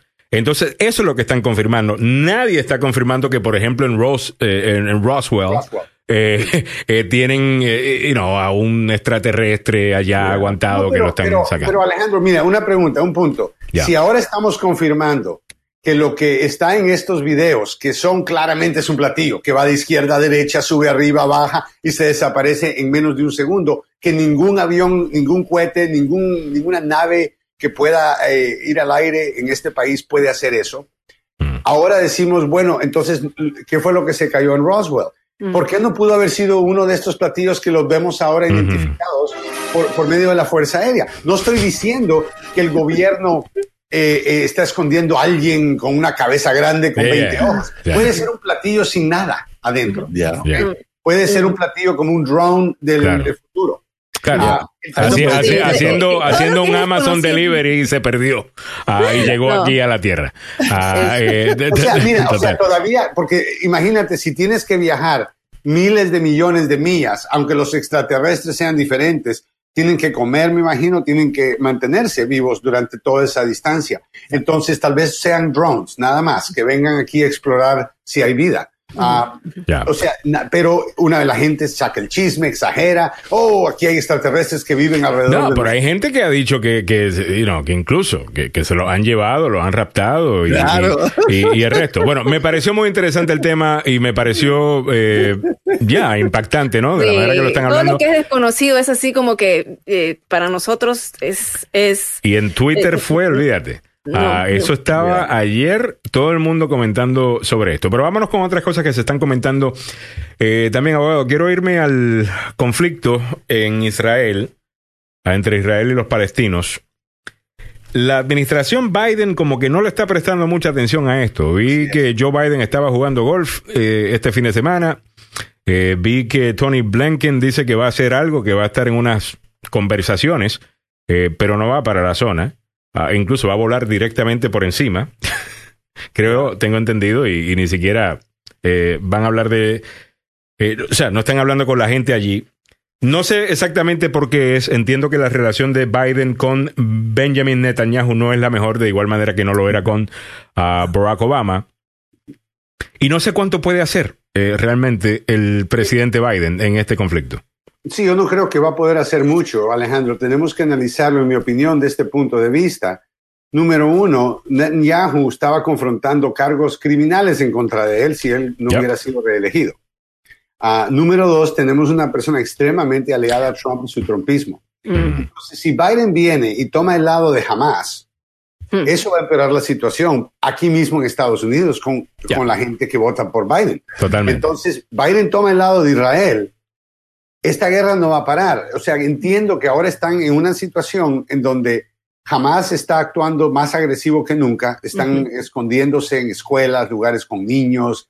ah, y hemos visto varios muertos que han sido niños. Ay, sí, Ahora, terrible. Esto, exacto. Entonces, al mismo tiempo, Israel tiene derecho a defenderse, pero también Israel está cayendo con una tonelada de bombas, está destruyendo más de lo que jamás puede destruir a Israel. Sí. Ah, entonces, eh, Biden ve que si se mete, va a perder, no importa qué lado tome, va a perder. Entonces, esperemos de que entre estas dos naciones puedan, o, o dos, eh, una nación y el otro un grupo, Eh, conocido como un grupo terrorista, puedan llegar a algún tipo de sede de Yo, paz. ya, yo le digo una cosa, yo no creo que podemos confiar en Benjamin Netanyahu porque hay un beneficio para él. No ha podido formar un gobierno, lo más seguro que tengan que pasar una tercera elección, Exacto. ¿ok? Sí. Eh, a una tercera elección. No ha podido formar un gobierno. No, tiene una, investiga- conviene tiene investigación de corrupción encima y, y, se, y estaban, o sea, antes de que comenzara todo esto, de nuevo, eh, entiendo que ambos lados, entiendo eh, que Hamas está tirando cohetes, I got it. Simplemente que hay un beneficio político acá Mm. para un político que estaba en problemas y ahora se mantiene en poder mientras el problema empeora. Encima de eso, abogado, Benjamin Netanyahu, de la misma manera que Donald Trump estaba coqueteando con los Proud Boys, este viene coqueteando con la misma extrema derecha de su país. Oh, claro, eso Eh, no es lo que va a llegar a la paz en, en Israel en por, este lo- momento. por lo- por los últimos 10 años y estamos viendo ataques en las calles de maras, de, Mm. de- de turbas, como las vimos acá el 6 de enero, pero atacando a, a árabes eh, allá Tienes en toda la Israel. razón. Y, y sabes qué, ¿quién resuelve la- la- las- los daños y perjuicios, los daños físicos, eh, dónde vivir, cómo sobrevivir? Jamás. Jamás resuelve para la gente de Palestina. Los palestinos encuentran alivio, apoyo. Y lo que pasa es entonces que vas a, a- si permites que la derecha en Israel le siga cayendo a palos a Hamas y Hamas está salvando a, estos, a estas Yep. personas, estas personas van a aliarse a Hamas y Mm. Hamas va a crecer de una Sí. manera tan rápida que va a ser más difícil y va a crear más violencia. Quiero Este decir también que Israel, a- abogado, le Sí. tumbó un edificio en donde Sí. estaba la sede de la Associated Press Mm. Y de Sí. Al Jazeera eh, en esa zona. Le dieron una hora para que retiraran a las personas. Gracias a Dios no hubo ningún eh, ninguna casualidad, no, no murió nadie. Mm. Eh, pero estamos hablando de que un montón de gente ha muerto, incluyendo un montón de niños. Mira, sí, te- ayer, ayer fue el día más difícil, ¿no? El domingo ah, fue el día más sangriento. 192 personas ya han fallecido, entre ellas son 58 menores. Y entonces ayer el secretario de Estado, eh, Anthony eh, Blinken, estuvo haciendo un montón de llamadas con líderes eh, influyentes en el Medio Oriente, porque él está yéndose para Qatar en este momento y estuvo, con- estuvo hablando con estos líderes para, para aplacar esta situación. Entonces, eh, hablando con funcionarios en Qatar- de Arabia Saudita, de Están Egipto diciendo lo y de mismo de siempre. No veo nuevas bueno, palabras. Claro. Lo mismo de siempre. Estamos preocupados por la situación. eh, estamos Pero- pidiendo a ambos lados que, you know, sean, eh, you know, que muestren calma. Claro, Netanyahu Pero ahora lo, lo ayer. difícil. O sea, después, mira, después de Irán se sabe que Qatar eh, es uno de los mayores influ- eh, influyentes en, en lo que es el grupo islamista, ¿no? O sea, y entonces presionándolos para que eh, hablen con, con los líderes de, de Hamas y, y que puedan aplacar esto. Mira, ¿cómo va a llegar? Los muertos siguen todavía, o sea, son 42, 42 muertos eh, que, que murieron, eh, que, que fallecieron, ah, 42 personas que fallecieron ayer, allí en la franja y, y 42 Pero, por el lado ¿dónde- palestino, cuándo 10 es por el lado de Israel. ¿Cuándo es que él va para... ¿A, a dónde va él? Porque yo lo que tengo aquí son noticias de que él va para Dinamarca. Para Dinamarca, sí. El reunión domingo se iba a Dinamarca. Eh. Va a iniciar Eh, toda una, una semana. Eh, O sea, él no va para Qatar. No, no, no, no, no, no no. Es para, para Dinamarca, pero estuvo hablando por teléfono con funcionarios de Qatar. Ah, vaya, sí, porque... eh, eh, eh, no, porque yo había No, dicho no, que no estaba Qatar yendo no. ayer y me dice que está en Qatar. Y yo, espérate, o sea, No, que no, eso no, no, fue no, lo que no, yo no. entendí. Eh, definitivamente que lo que estamos viendo también, Samuel, y vamos a escuchar ahora el audio, creo que tú lo tienes, de De- Benjamin Netanyahu, hay algunas cosas acá que va a decir Benjamin Netanyahu que son ciertas. Por ejemplo, que Hamas, a propósito, esconde cohetes, esconde Mm. eh, bombas, esconde Lugares residenciales. lugares residenciales, en kindergartens, en hospitales y tal cosa, cosa de que Israel se vea forzado a atacar esos lugares porque obviamente para la prensa eh, es malísima prensa eh, para Israel. Pero Israel nos está ayudando cuando entran a una mezquita Claro, y también. A, a- a- a sacar gente. O sea, de nuevo, hay una por- hay- te- tenemos que entender esto. Igualito que los Estados Unidos cuando entra Trump, de repente ves gente siendo racista abiertamente. Mm. ¿Se recuerdan eso? Que la gente empezaba como que ya no tenían que tener miedo. Habían ciertas cosas que ahora estaban permitidas. Ahora hay ciertas cosas que están permitidas en Israel precisamente por la retórica de, de Bibi eh, Netanyahu. Ah, y la extrema derecha con la que él viene coqueteando eh, por, por 10 años. Con eso dicho y en ese contexto, vamos a escuchar lo que dijo eh, Benjamin Netanyahu. Él Lo, lo dijo ayer en Face the Nation de la cadena CBS. Well, we hope that it doesn't continue very long, but uh, we were attacked by Hamas on uh, our National Day, Jerusalem Day, attacks, unprovoked attacks on Jerusalem, uh, and then thousands of rockets and missiles on our cities. Uh, and I think any country uh, has to defend itself. It has a natural right of self-defense. We'll do whatever it takes to restore order and quiet. Uh, and on the security of our people and deterrence. We're trying to degrade Hamas's terrorist abilities and to degrade their will to do this again. So it'll take some time. I hope it won't take long, but it's not immediate. Suena como un candidato para para right. que lo lleven preso por el caso de crimen y de fraude en contra de él. Así es, abogado. Y, y en este momento él te está diciendo, ayer lo, lo de nuevo, Hamas es un grupo eh, terrorista, es financiado por dinero que está establecido para ayudar a grupos terroristas. Eso lo entendemos, entendemos esa historia. No estoy diciendo que no. Pero lo que dijo el abogado es cierto. Le resuelven problemas a la ciudadanía eh, en, en- en esa zona. Entonces tienen cierta credibilidad eh, ahí. Y hay corrupción definitivamente. Ahora, con Israel, él te está diciendo, ayer dejaron, pararon los cohetes por dos horas, eh, a más, buscando a ver si había un cese al fuego, ¿no? Mm. Israel no quiere ese cese al fuego. No. Y Benjamin Netanyahu Netanyahu te está diciendo, esto va a tardar un tiempo, tal cosa, porque mientras él esté en esto, a mí. yeah. Claro, me necesitan a mí para lidiar. Igual, Así puro es. ¿Te recuerdas que Trump quería comenzar Sí, una son guerra? los mismos, por eso es que se llamaban también, son- por eso es que se llamaban también. Y alguien, eh, estaba escuchando a alguien decir, eh, eh, hoy, esta, esta mañana, precisamente en una entrevista, o ayer, eh, quizás, de que, you know, la relación que tenía Trump con Benjamin Netanyahu no es la misma que tiene Biden. Eh, Biden, en este contexto, está buscando a ver cómo no empeoro la situación. Ya.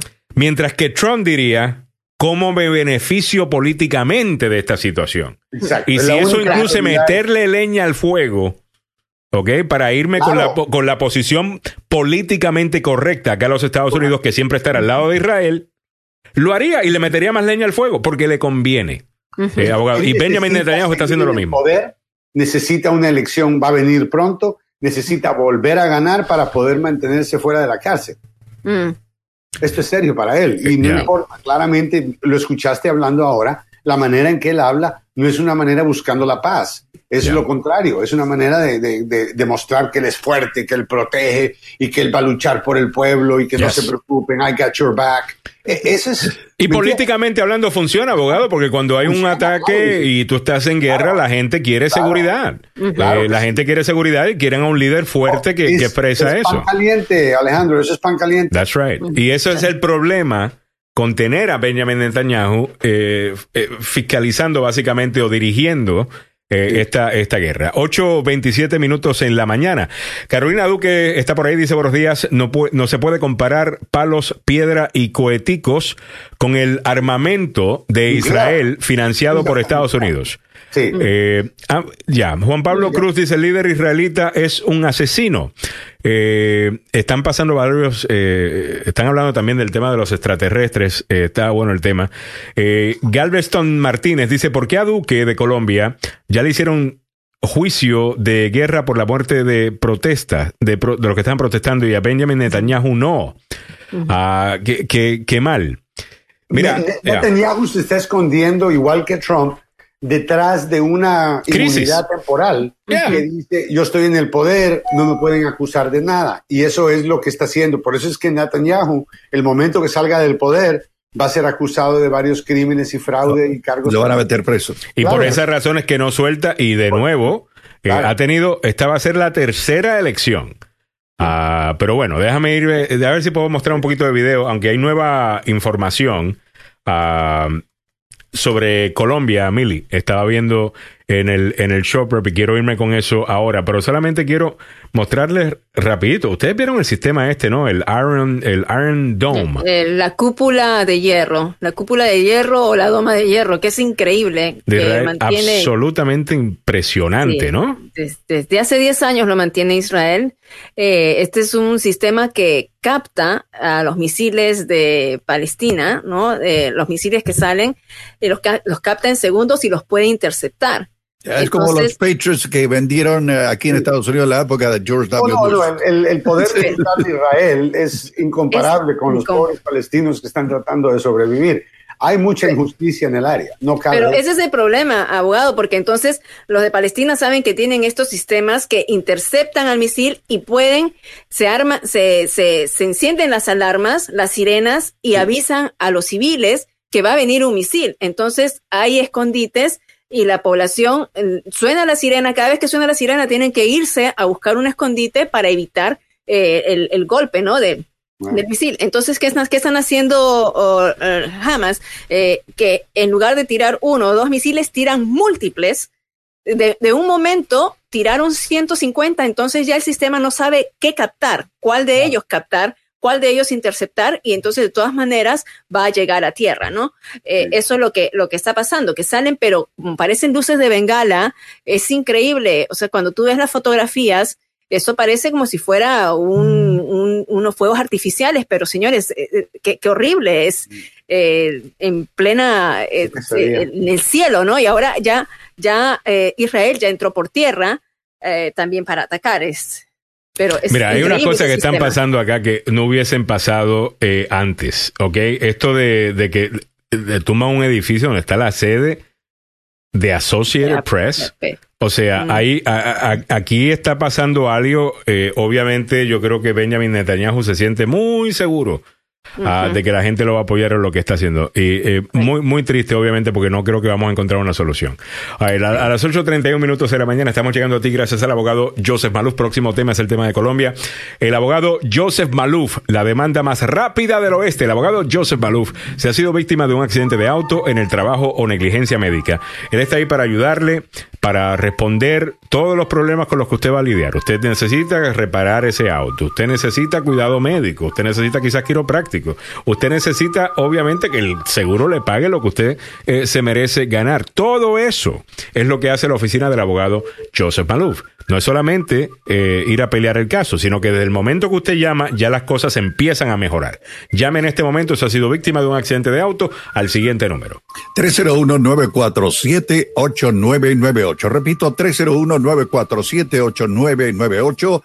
Y les recuerdo que a las 9 de la mañana vamos a estar hablando con el abogado Joseph Maluf de estos tópicos. Sí, de lo que él hace frente a un juez, frente a una corte y también frente al batallón de abogados de las compañías de seguros. Eso es increíble. Así que si usted ha sufrido un accidente, no es culpa suya, o si la es, o es víctima de negligencia o busca compensación laboral, déle una llamada al abogado Joseph Malou al 301-947-8998.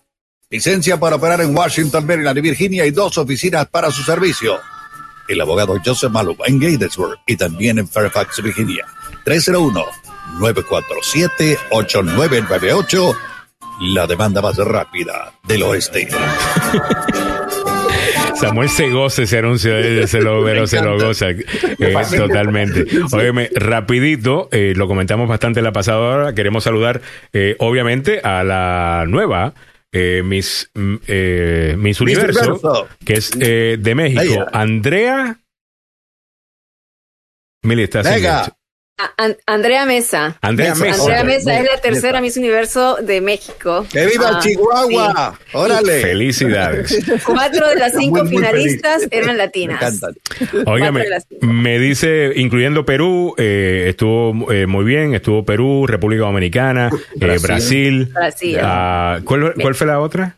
México e India. E India. Eh, India, India, la de India, muy, muy, La- muy linda la, la de India estaba guapa, guapísima. Eh, all right, so eso fue lo que pasó en Miss Universo. Saludos a todos los mexicanos que están celebrando en el día de hoy con muchísima razón. Eh, hablando de extraterrestres, mucha gente dice que sí es cierto y hay evidencia. Ah, hay muchos videos y se refieren a, a videos de la Casa Blanca de los últimos cuatro años cuando Trump estaba allí, y diciendo, ves, Eh, no son verdes, son naranja. Ah, ¿eh? Y hay varias gente que aparentemente tienen amigos extraterrestres. Sa- Saludos, Francisco. Mándame, mándame el saludo de, tu par- de mi parte, ¿ok? 8.34 minutos en la mañana. Vámonos con esto. ¿Qué está pasando en Colombia, Meli? Bueno, hoy ya eh, aparentemente va a haber va a haber una reunión, un encuentro este, este lunes en Bogotá, porque ayer hubo una reunión entre el gobierno y los voceros del Comité Nacional del Paro y acordaron pues que van a estar en una negociación, van a trabajar en una mesa para ver los puntos que están reclamando, estas exigencias que está reclamando este Comité Nacional que has convocado nuevamente a una movilización el 19 de mayo, este miércoles, y eh, se espera que lleguen a un acuerdo, que se dé alguna solución ah, en cuanto a varios puntos ¿no? que están reclamando, porque ya esto pasó, como lo vimos, esta creo que es la tercera semana que entran a, al- a la jornada de protestas, que terminaron, o sea, pasaron de ser protestas por el, impuesto, por el tributo, por el alza tributaria, a un sinnúmero de, de quejas que van desde eh, situaciones de salud, eh, universitarios, eh, problemas sociales que están reclamando. Así que para poner un poco el paro a estos, a estas manifestaciones que se ha cobrado la vida de varias personas, que también tienen varios desaparecidos y están con estos reclamos. ¿no? Esperamos que sí se llegue a, a una negociación re- realmente. Eh, Y el miércoles va a haber otra manifestación. Sí, ¿ah? Les este cuento, miércoles, sí. el 19, se está llamando a otra jornada de movilización. Eh, eh, no sé, mira, ayer hubo la reunión entre ellos, entre el gobierno de Colombia y representantes del Comité Nacional del Paro, entonces eh, se quedaron y acordaron que nuevamente van a traer a la mesa ho- hoy día. Así que la reunión empezó en la tarde, según vamos a ver algunos puntos de esto. Eh, la reunión empezó en la tarde este domingo en las instalaciones de la Caja de Compensación en Bogotá. También dice, por un lado, el gobierno participó en la sesión con la vicepresidenta Marta Lucía Ramírez y el alto comisionado para la paz, Miguel eh, Ceballos, según reportó una afiliada de CNN. Antes de la reunión, la Central Unitaria de Trabajadores, la CUT, dijo que asistiría al encuentro, pero que también convocaba a esta movilización de la cual estamos hablando. Por su, por su parte, ¿no? Por supuesto, el presidente Iván Duque, eh, que participó ese domingo en la reunión eh, de seguridad en la ciudad de Pereira, eh, capital del departamento de Risaralda. ¿Qué es lo que piensan nuestros amigos ahí de- del chat? Y la verdad, nuestro corazón está con, con, con Colombia, ¿no? Con todas estas convulsiones que se pide que ya no haya más muertes, eh, que le pongan un, un- freno a esto y se está denunciando a un número de desaparecidos, mientras que los bloqueos también en las carreteras, no sé si vieron ustedes a raíz de las protestas, todavía están ahí, continúan y crean una fórmula perfecta, ¿no? Para una crisis de desabastecimiento de alimentos. También están escaseando los productos básicos ahora precisamente porque eh, bloquean calles y los no pueden llevar eh, los camiones no pueden llevar los alimentos hacia las ciudades y esto está pasando en este momento.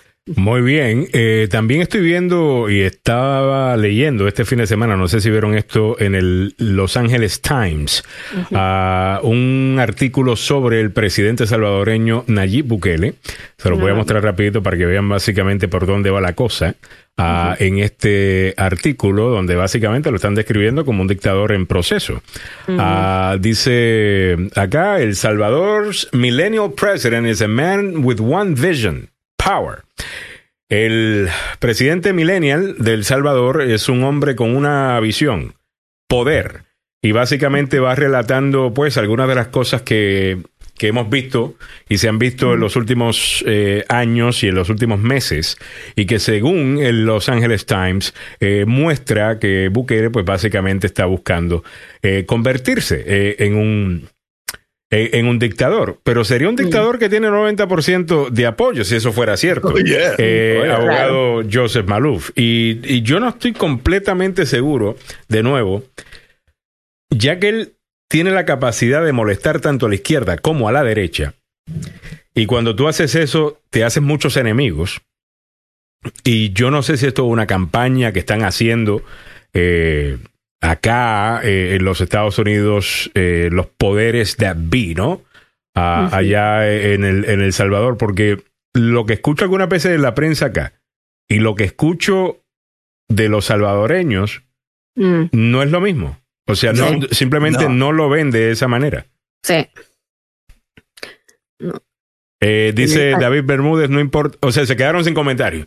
Eh, No, no, yo No, tengo no. uno, yo No, tengo uno, habías pero preguntado a- a- yo al tengo abogado. uno y la gente Yo que también. desconoce El Salvador o Centroamérica y habla con autoridad es gente que nunca ha estado allá, primero que Mm. nada. Eh, en, en El Salvador hubo, primero, la gente de eh, Arena, la Alianza Republicana Nacionalista, que fue un partido de derecha, eh, gobernó a la nación y dentro de ese partido hubo divisiones y de ahí salieron un montón de sinvergüenza que deberían estar presos, ¿ok? Pero mira, Ok. hay una cosa ahí Pero- y ya- lo Deja- hemos déjame- hablado en las déjame- últimas deja- semanas. déjame- terminar. Ok, Samuel, Por pero otro ya lo mismo que, que analizaste la semana pasada, so I want to move forward. Ok. Eh, pero dale, dale para adelante. No, no. Y por el otro lado llegan los guerrilleros y hacen lo mismo. Entonces, ¿qué? Tiene que haber alguien que arregle todo esto y llega Bukele. Mm. Básicamente es por eso que le tienen tanto cariño y respaldo, mano. Bueno, estaba viendo acá en el artículo, enfocándonos en lo que es el tema eh, you know, de este artículo. Hay otras cosas, ¿no? Que, que me imagino lo hacen muy popular también, como por ejemplo, decirle al enviado estadounidense, eh, mire, nosotros no somos ninguna colonia, ah, nosotros nos mandamos nosotros mismos y aquí vamos a decir lo que queremos hacer y realmente no deberían estar eh, metiéndose en lo que nosotros queremos acá ah, en el, El Salvador. Ese tipo de, de- de comentario para algunos quizás eh, no les guste acá, pero en cuanto al consumo doméstico político, it's very good politics. Pero no podemos olvidar de que cuando uno hace las cosas, tiene que hacerlas de una manera bien adentro de la Constitución, adentro de la ley. Mm. Las cosas que está haciendo tal vez son muy populares y son buenas. La manera como las está haciendo puede permitir que en un futuro otras personas no pasen un proceso legal y constitucional y las decisiones de esa persona en un futuro tal vez no sean tan positivas y benevolentes como las decisiones que él está tomando. Entonces, no estoy diciendo que él no está haciendo algo bueno, es popular con el pueblo, la gente lo aprecia, lo quiere Yeah. mucho, países quieren que se vayan a, a otro lugar, pero la manera en que estas Sí, lo cosas quieren exportar. crea un, entiendo, pero eso crea un mapa y crea un sistema que en un futuro otros líderes elegidos en El Salvador van a tratar de utilizar y decir, pero Bukele hizo esto y él despidió a todo el mundo, yo voy a a todo el mundo. Ujú. ¿Qué- Ah, ahora él se está ganando la enemistad, ¿no? De, de, de, de aquí, de los políticos, porque también los políticos meten su cuchara, ¿no? Como dijo eh, la pelea que hubo en- en- en- con un tuit de la señora Norma Torres, la Oh, yeah. legisladora, eh, que lo criticó, o sea, criti- criticó a El Salvador por el hecho de la migración que estaba ocurriendo, los niños migrantes que estaban viniendo, cuando también, y se ve que eh, menos niños migrantes de El Salvador están viniendo en comparación a los de otros países, eh, y, entonces ella eh, se lanza una pequeña batalla, él, él, él contesta, y esto en los medios sociales revienta, ¿no? Y después cuando viene aquí y no es recibido por las autoridades, y después cuando va Zúñiga, que es el representante de Estados Unidos, le cierran la puerta también a El Salvador. O sea, son ya disputas que están ahí ocurriendo y Zúñiga pues critica el hecho de que se hayan destituido a, todo, a, a los jueces. Eh, también, o sea, met- metiendo su inter- no in- in- opinando sobre las políticas de un país. Eh, cuando te dicen, mira lo que está ocurriendo en Estados Unidos y quién dice nada, ¿no? O sea, Yeah. cada quien es soberano en su propio país, entonces me- no, no, no intervengan en lo que no les importa. Pero sabemos que la relación entre El Salvador y Estados Unidos es una relación muy cercana. O sea, y no les conviene a El Salvador estar enemistado con Estados Unidos. O sea, es- la mitad es del- de, los salvadoreños, no, no la mitad, pero un gran porcentaje de salvadoreños viven en este país. Ah, tienen miedo que haya represalias con los de TPS, de que las políticas de, de Nayib Bukele vayan a tener, vayan a tener algún, eh, algún efecto en las políticas de, de, de- aquí del gobierno, quitándole TPS. Eso lo dijeron en algún momento que no viene al caso para nada. No, no hay, no hay, no hay temor por ello, ¿no? Muy bien, déjame leer algunos comentarios por acá. Eh, Zulma Glenda, de haber, eh, déjame empezar por acá, A arriba. David Bermúdez dice, eh, no importa qué piense la comunidad internacional, el pueblo lo eligió y punto, dice David, hablando de Nayib Bukele. Juan Pablo Cruz dice, recuerden que Bukele eliminó al establecimiento y eso le duele a los ladrones.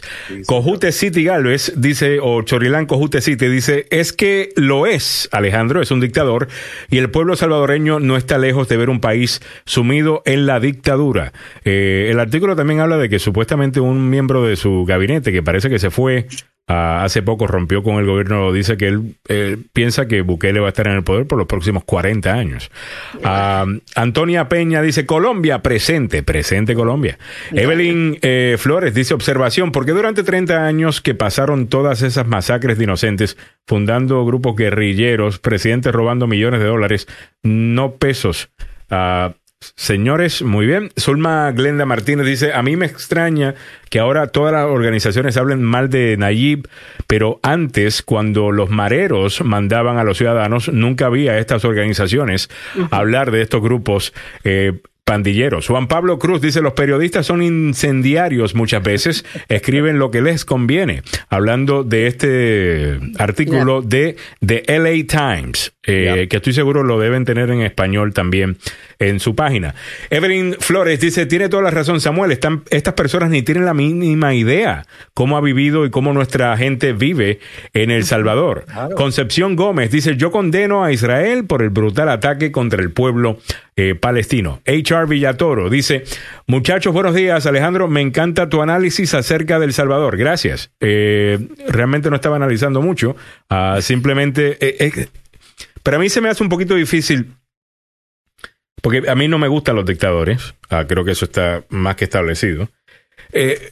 Pero entiendo al mismo tiempo cómo es que funciona la política y eso sí lo entiendo muy bien. Y cuando tú le metes el dedo a los poderes que tenían todo ya, mira, cortadito, picadito, este pedacito es para ti, este pedacito es para ti, este pedacito es para ti eh, vas a hacer un montón de enemigos. Y las campañas, y lo vemos a cada rato, ustedes, por ejemplo, cuando, por ejemplo, el gobierno anuncia que nos vamos a ir de Afganistán. De repente usted empieza a ver en los noticieros un montón de historias sobre lo que va a pasar con las niñas de Afganistán, qué va a pasar con esto en Afganistán. Es, eso es alguien que está haciendo un esfuerzo de una campaña de relaciones públicas para crear una narrativa para tratar de, de cambiar la opinión pública y tratar de ver si hay un revés por parte de la administración. Bueno, de la misma manera, yo sospecho que deben haber grupos haciendo ese tipo de campañita y en eso, y eso sucede. Eh, vamos a estar claros. Ah, Mili, ¿cuántas veces no te llega a ti una, una nota?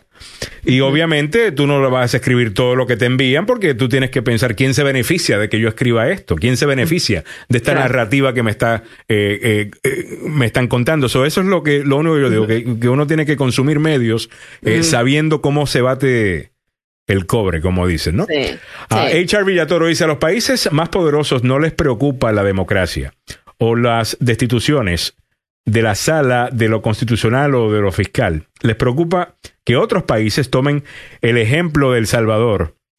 Eso es un buen punto también. Oye. Eh, De que mira, aquí tú no me vas a mandar. Ah, sí, sí, porque eh, inmediatamente el resto dice, espérate, yo tampoco quiero que me manden. Ah, so, esa, eh, me encanta que hoy día estamos, yo creo que, abogados, y esto me imagino que es de lo que se benefició Trump, que vio eso, ¿no? Y eso sí se le reconoce, la visión ah, que él tuvo de que hay un, hay un sentimiento, y yo creo que esto es a nivel mundial, en donde queremos deshacernos de cualquier establecimiento. De que no creemos en los poderes de Abby.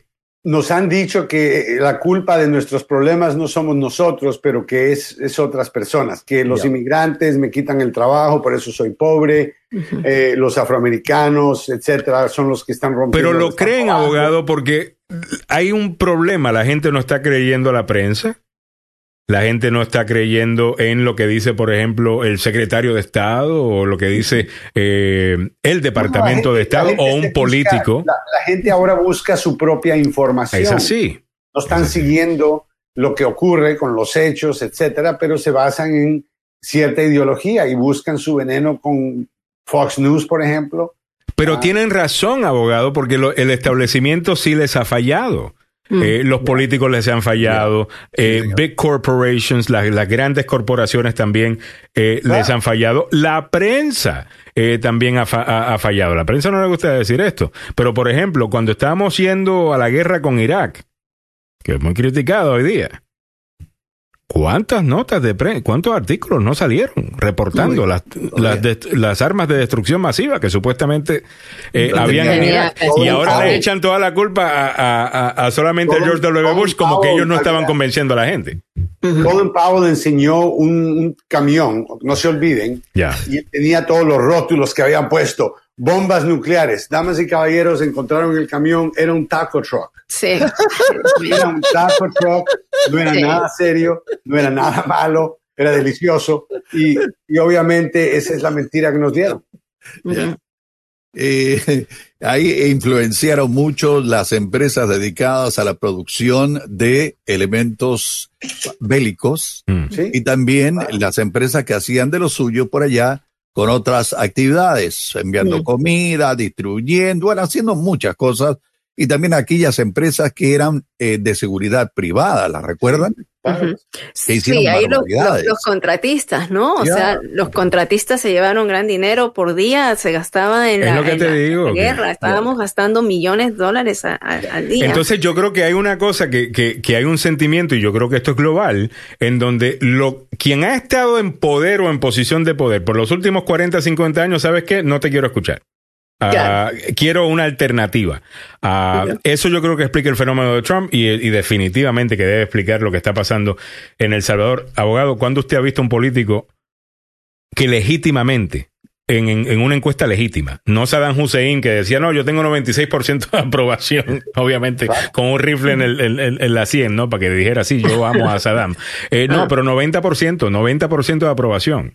Eh, Sí, según no, una encuesta tiene. Nayib Bukele. Eso es, eso es, que todo siga el mismo camino y, y no, no para echar eh, eh, acusaciones a nadie, pero recordémonos que el ser humano se envenena con el poder, se convierte en otro. Me recuerdo de Batista, que Ya. era un pain in the butt en Cuba. ya. Y Batista, querían tirar a Batista y Fidel Castro dijo, ¿saben qué? Yo voy a limpiar casa aquí.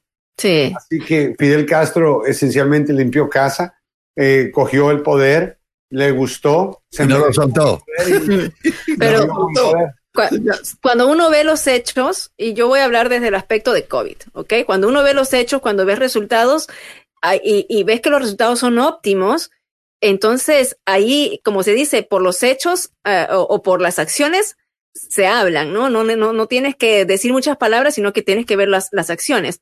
En la verdad, la verdad es, eh, El Salvador está muy bien en cuanto a la política del COVID-19, en cuanto a la vacunación. Cuando vemos países que son vecinos, como el Guatemala, donde apenas el 1% de su población está siendo vacunada, en El Salvador ha superado ya hasta el 13% de su población. En este momento están vacunando a personas que tienen, me decía un amigo, personas que tienen eh, de 40 años para arriba, o sea, ya acabaron con, con la primera fase, la segunda, eh, hay un orden que se, que se vive y donde la gente está tranquila, se siente tranquila, que no lo ves en otros países, les lo lleva por leguas. Y vamos, a estar, y vamos a estar claros, alguna gente, si tú le dices, eh, mira, que se quede X presidente, vamos a quitarle ahora que sea eh, Nayib Bukele para que no tengamos que analizar esto ¿no? con, el, con, con las personas pues que son sus fans o que no le gusta, eh, sino X, cualquier, y vamos a escoger otro país. Eh, si la gente está contenta con ese líder y lo quieren seguir reeligiendo y lo quieren dejar ahí por un buen tiempo, ah, nosotros no brincamos, por ejemplo, cuando vemos un- una monarquía como las que vemos, y eso es básicamente una persona estando en poder forever, eh, tomando casi todas las, de- la- decisiones y los derechos humanos ¿dónde están? El, el Reino Unido es una- un buen ejemplo, Ejemplo, una sí. monarquía exitosa, donde la monarquía es muy querida por el pueblo. La monarquía, la diferencia es esta: la monarquía de Inglaterra es compartida. El poder no está en la monarquía, el poder está en la asamblea que le llaman la Cámara de Parlamento. Pero yo me refiero más como, como a, Jordan, eh, por ejemplo, eh, Jordania, eh, que está el rey a- a- Abdullah, ¿no? Que, que, que, que aparentemente ese país está bien.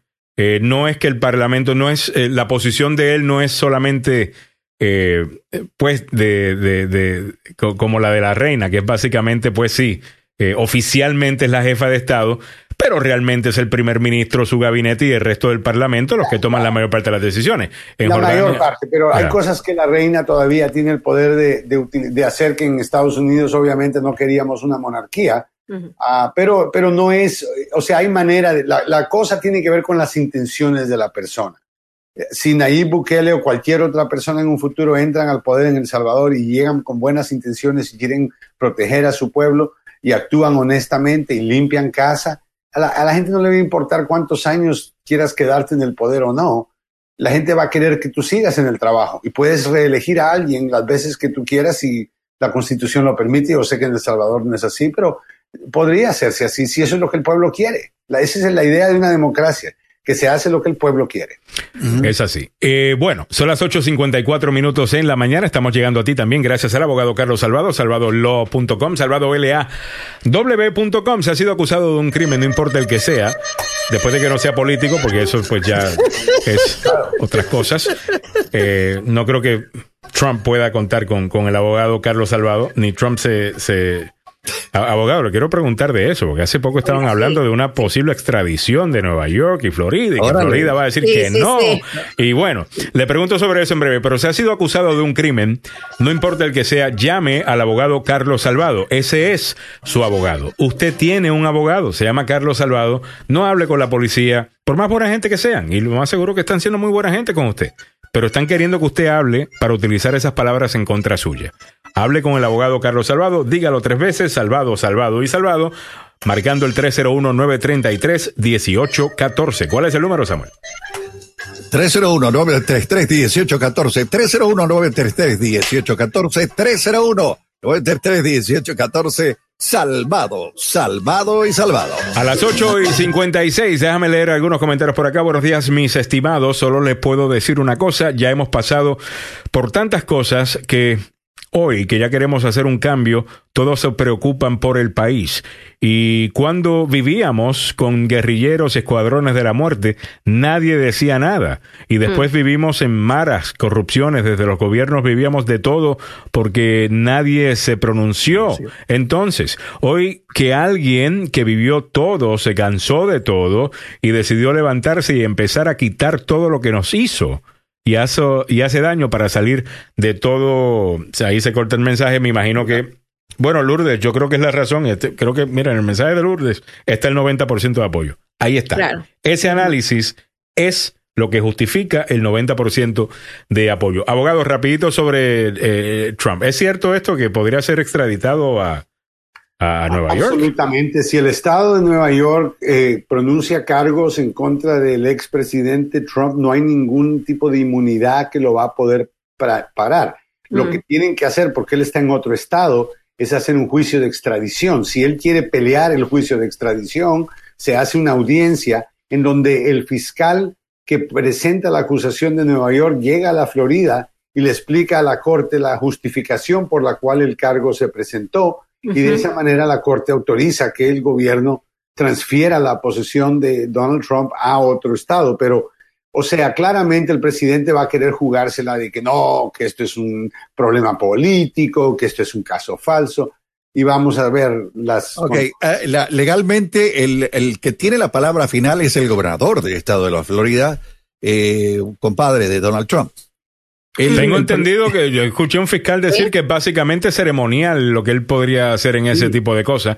Ah, Claro. Que él puede retrasar algunas cosas, pero que realmente Puede no tiene poder. en todo, pero el- la Claro. corte determina. O sea, una persona no puede irse a otro estado y decir, yo me quedo aquí, nadie me va a sacar de acá porque tengo un amigo que es el gobernador. Ya. ¿ok? Ya. I mean, hay un proceso, asesinos, violadores, gente que todos los días tienen que ir a corte a justificar la extradición y tienen una audiencia, dura el tiempo que sea necesario, procesan individuo y si los cargos son legítimos, bueno, para afuera se va. Esto no es otro país, estamos en un país. Mm. Muy bien. All right. Son las 8.58. Te debo una pausa, Samuel, así que te voy a dejar. Eh, por ahí viene el abogado Joseph Maluf con mucho más y eh, don Samuel Galvez con Conociendo sus Derechos. No se lo pierdan. Muy buena información. Siempre se aprende un montón. Hoy, Adelante. hoy, abogado. vamos a, hoy vamos a hablar de accidentes con extraterrestres. Vaya. Si se le aparece uno, eh, ya sabe. Eh, no se lo pierda. Eso es lo que viene a continuación. Y muchas gracias, Mili. Muchas gracias, abogado. Muchas gracias, don Samuel Galvez. Hasta mañana. Gracias.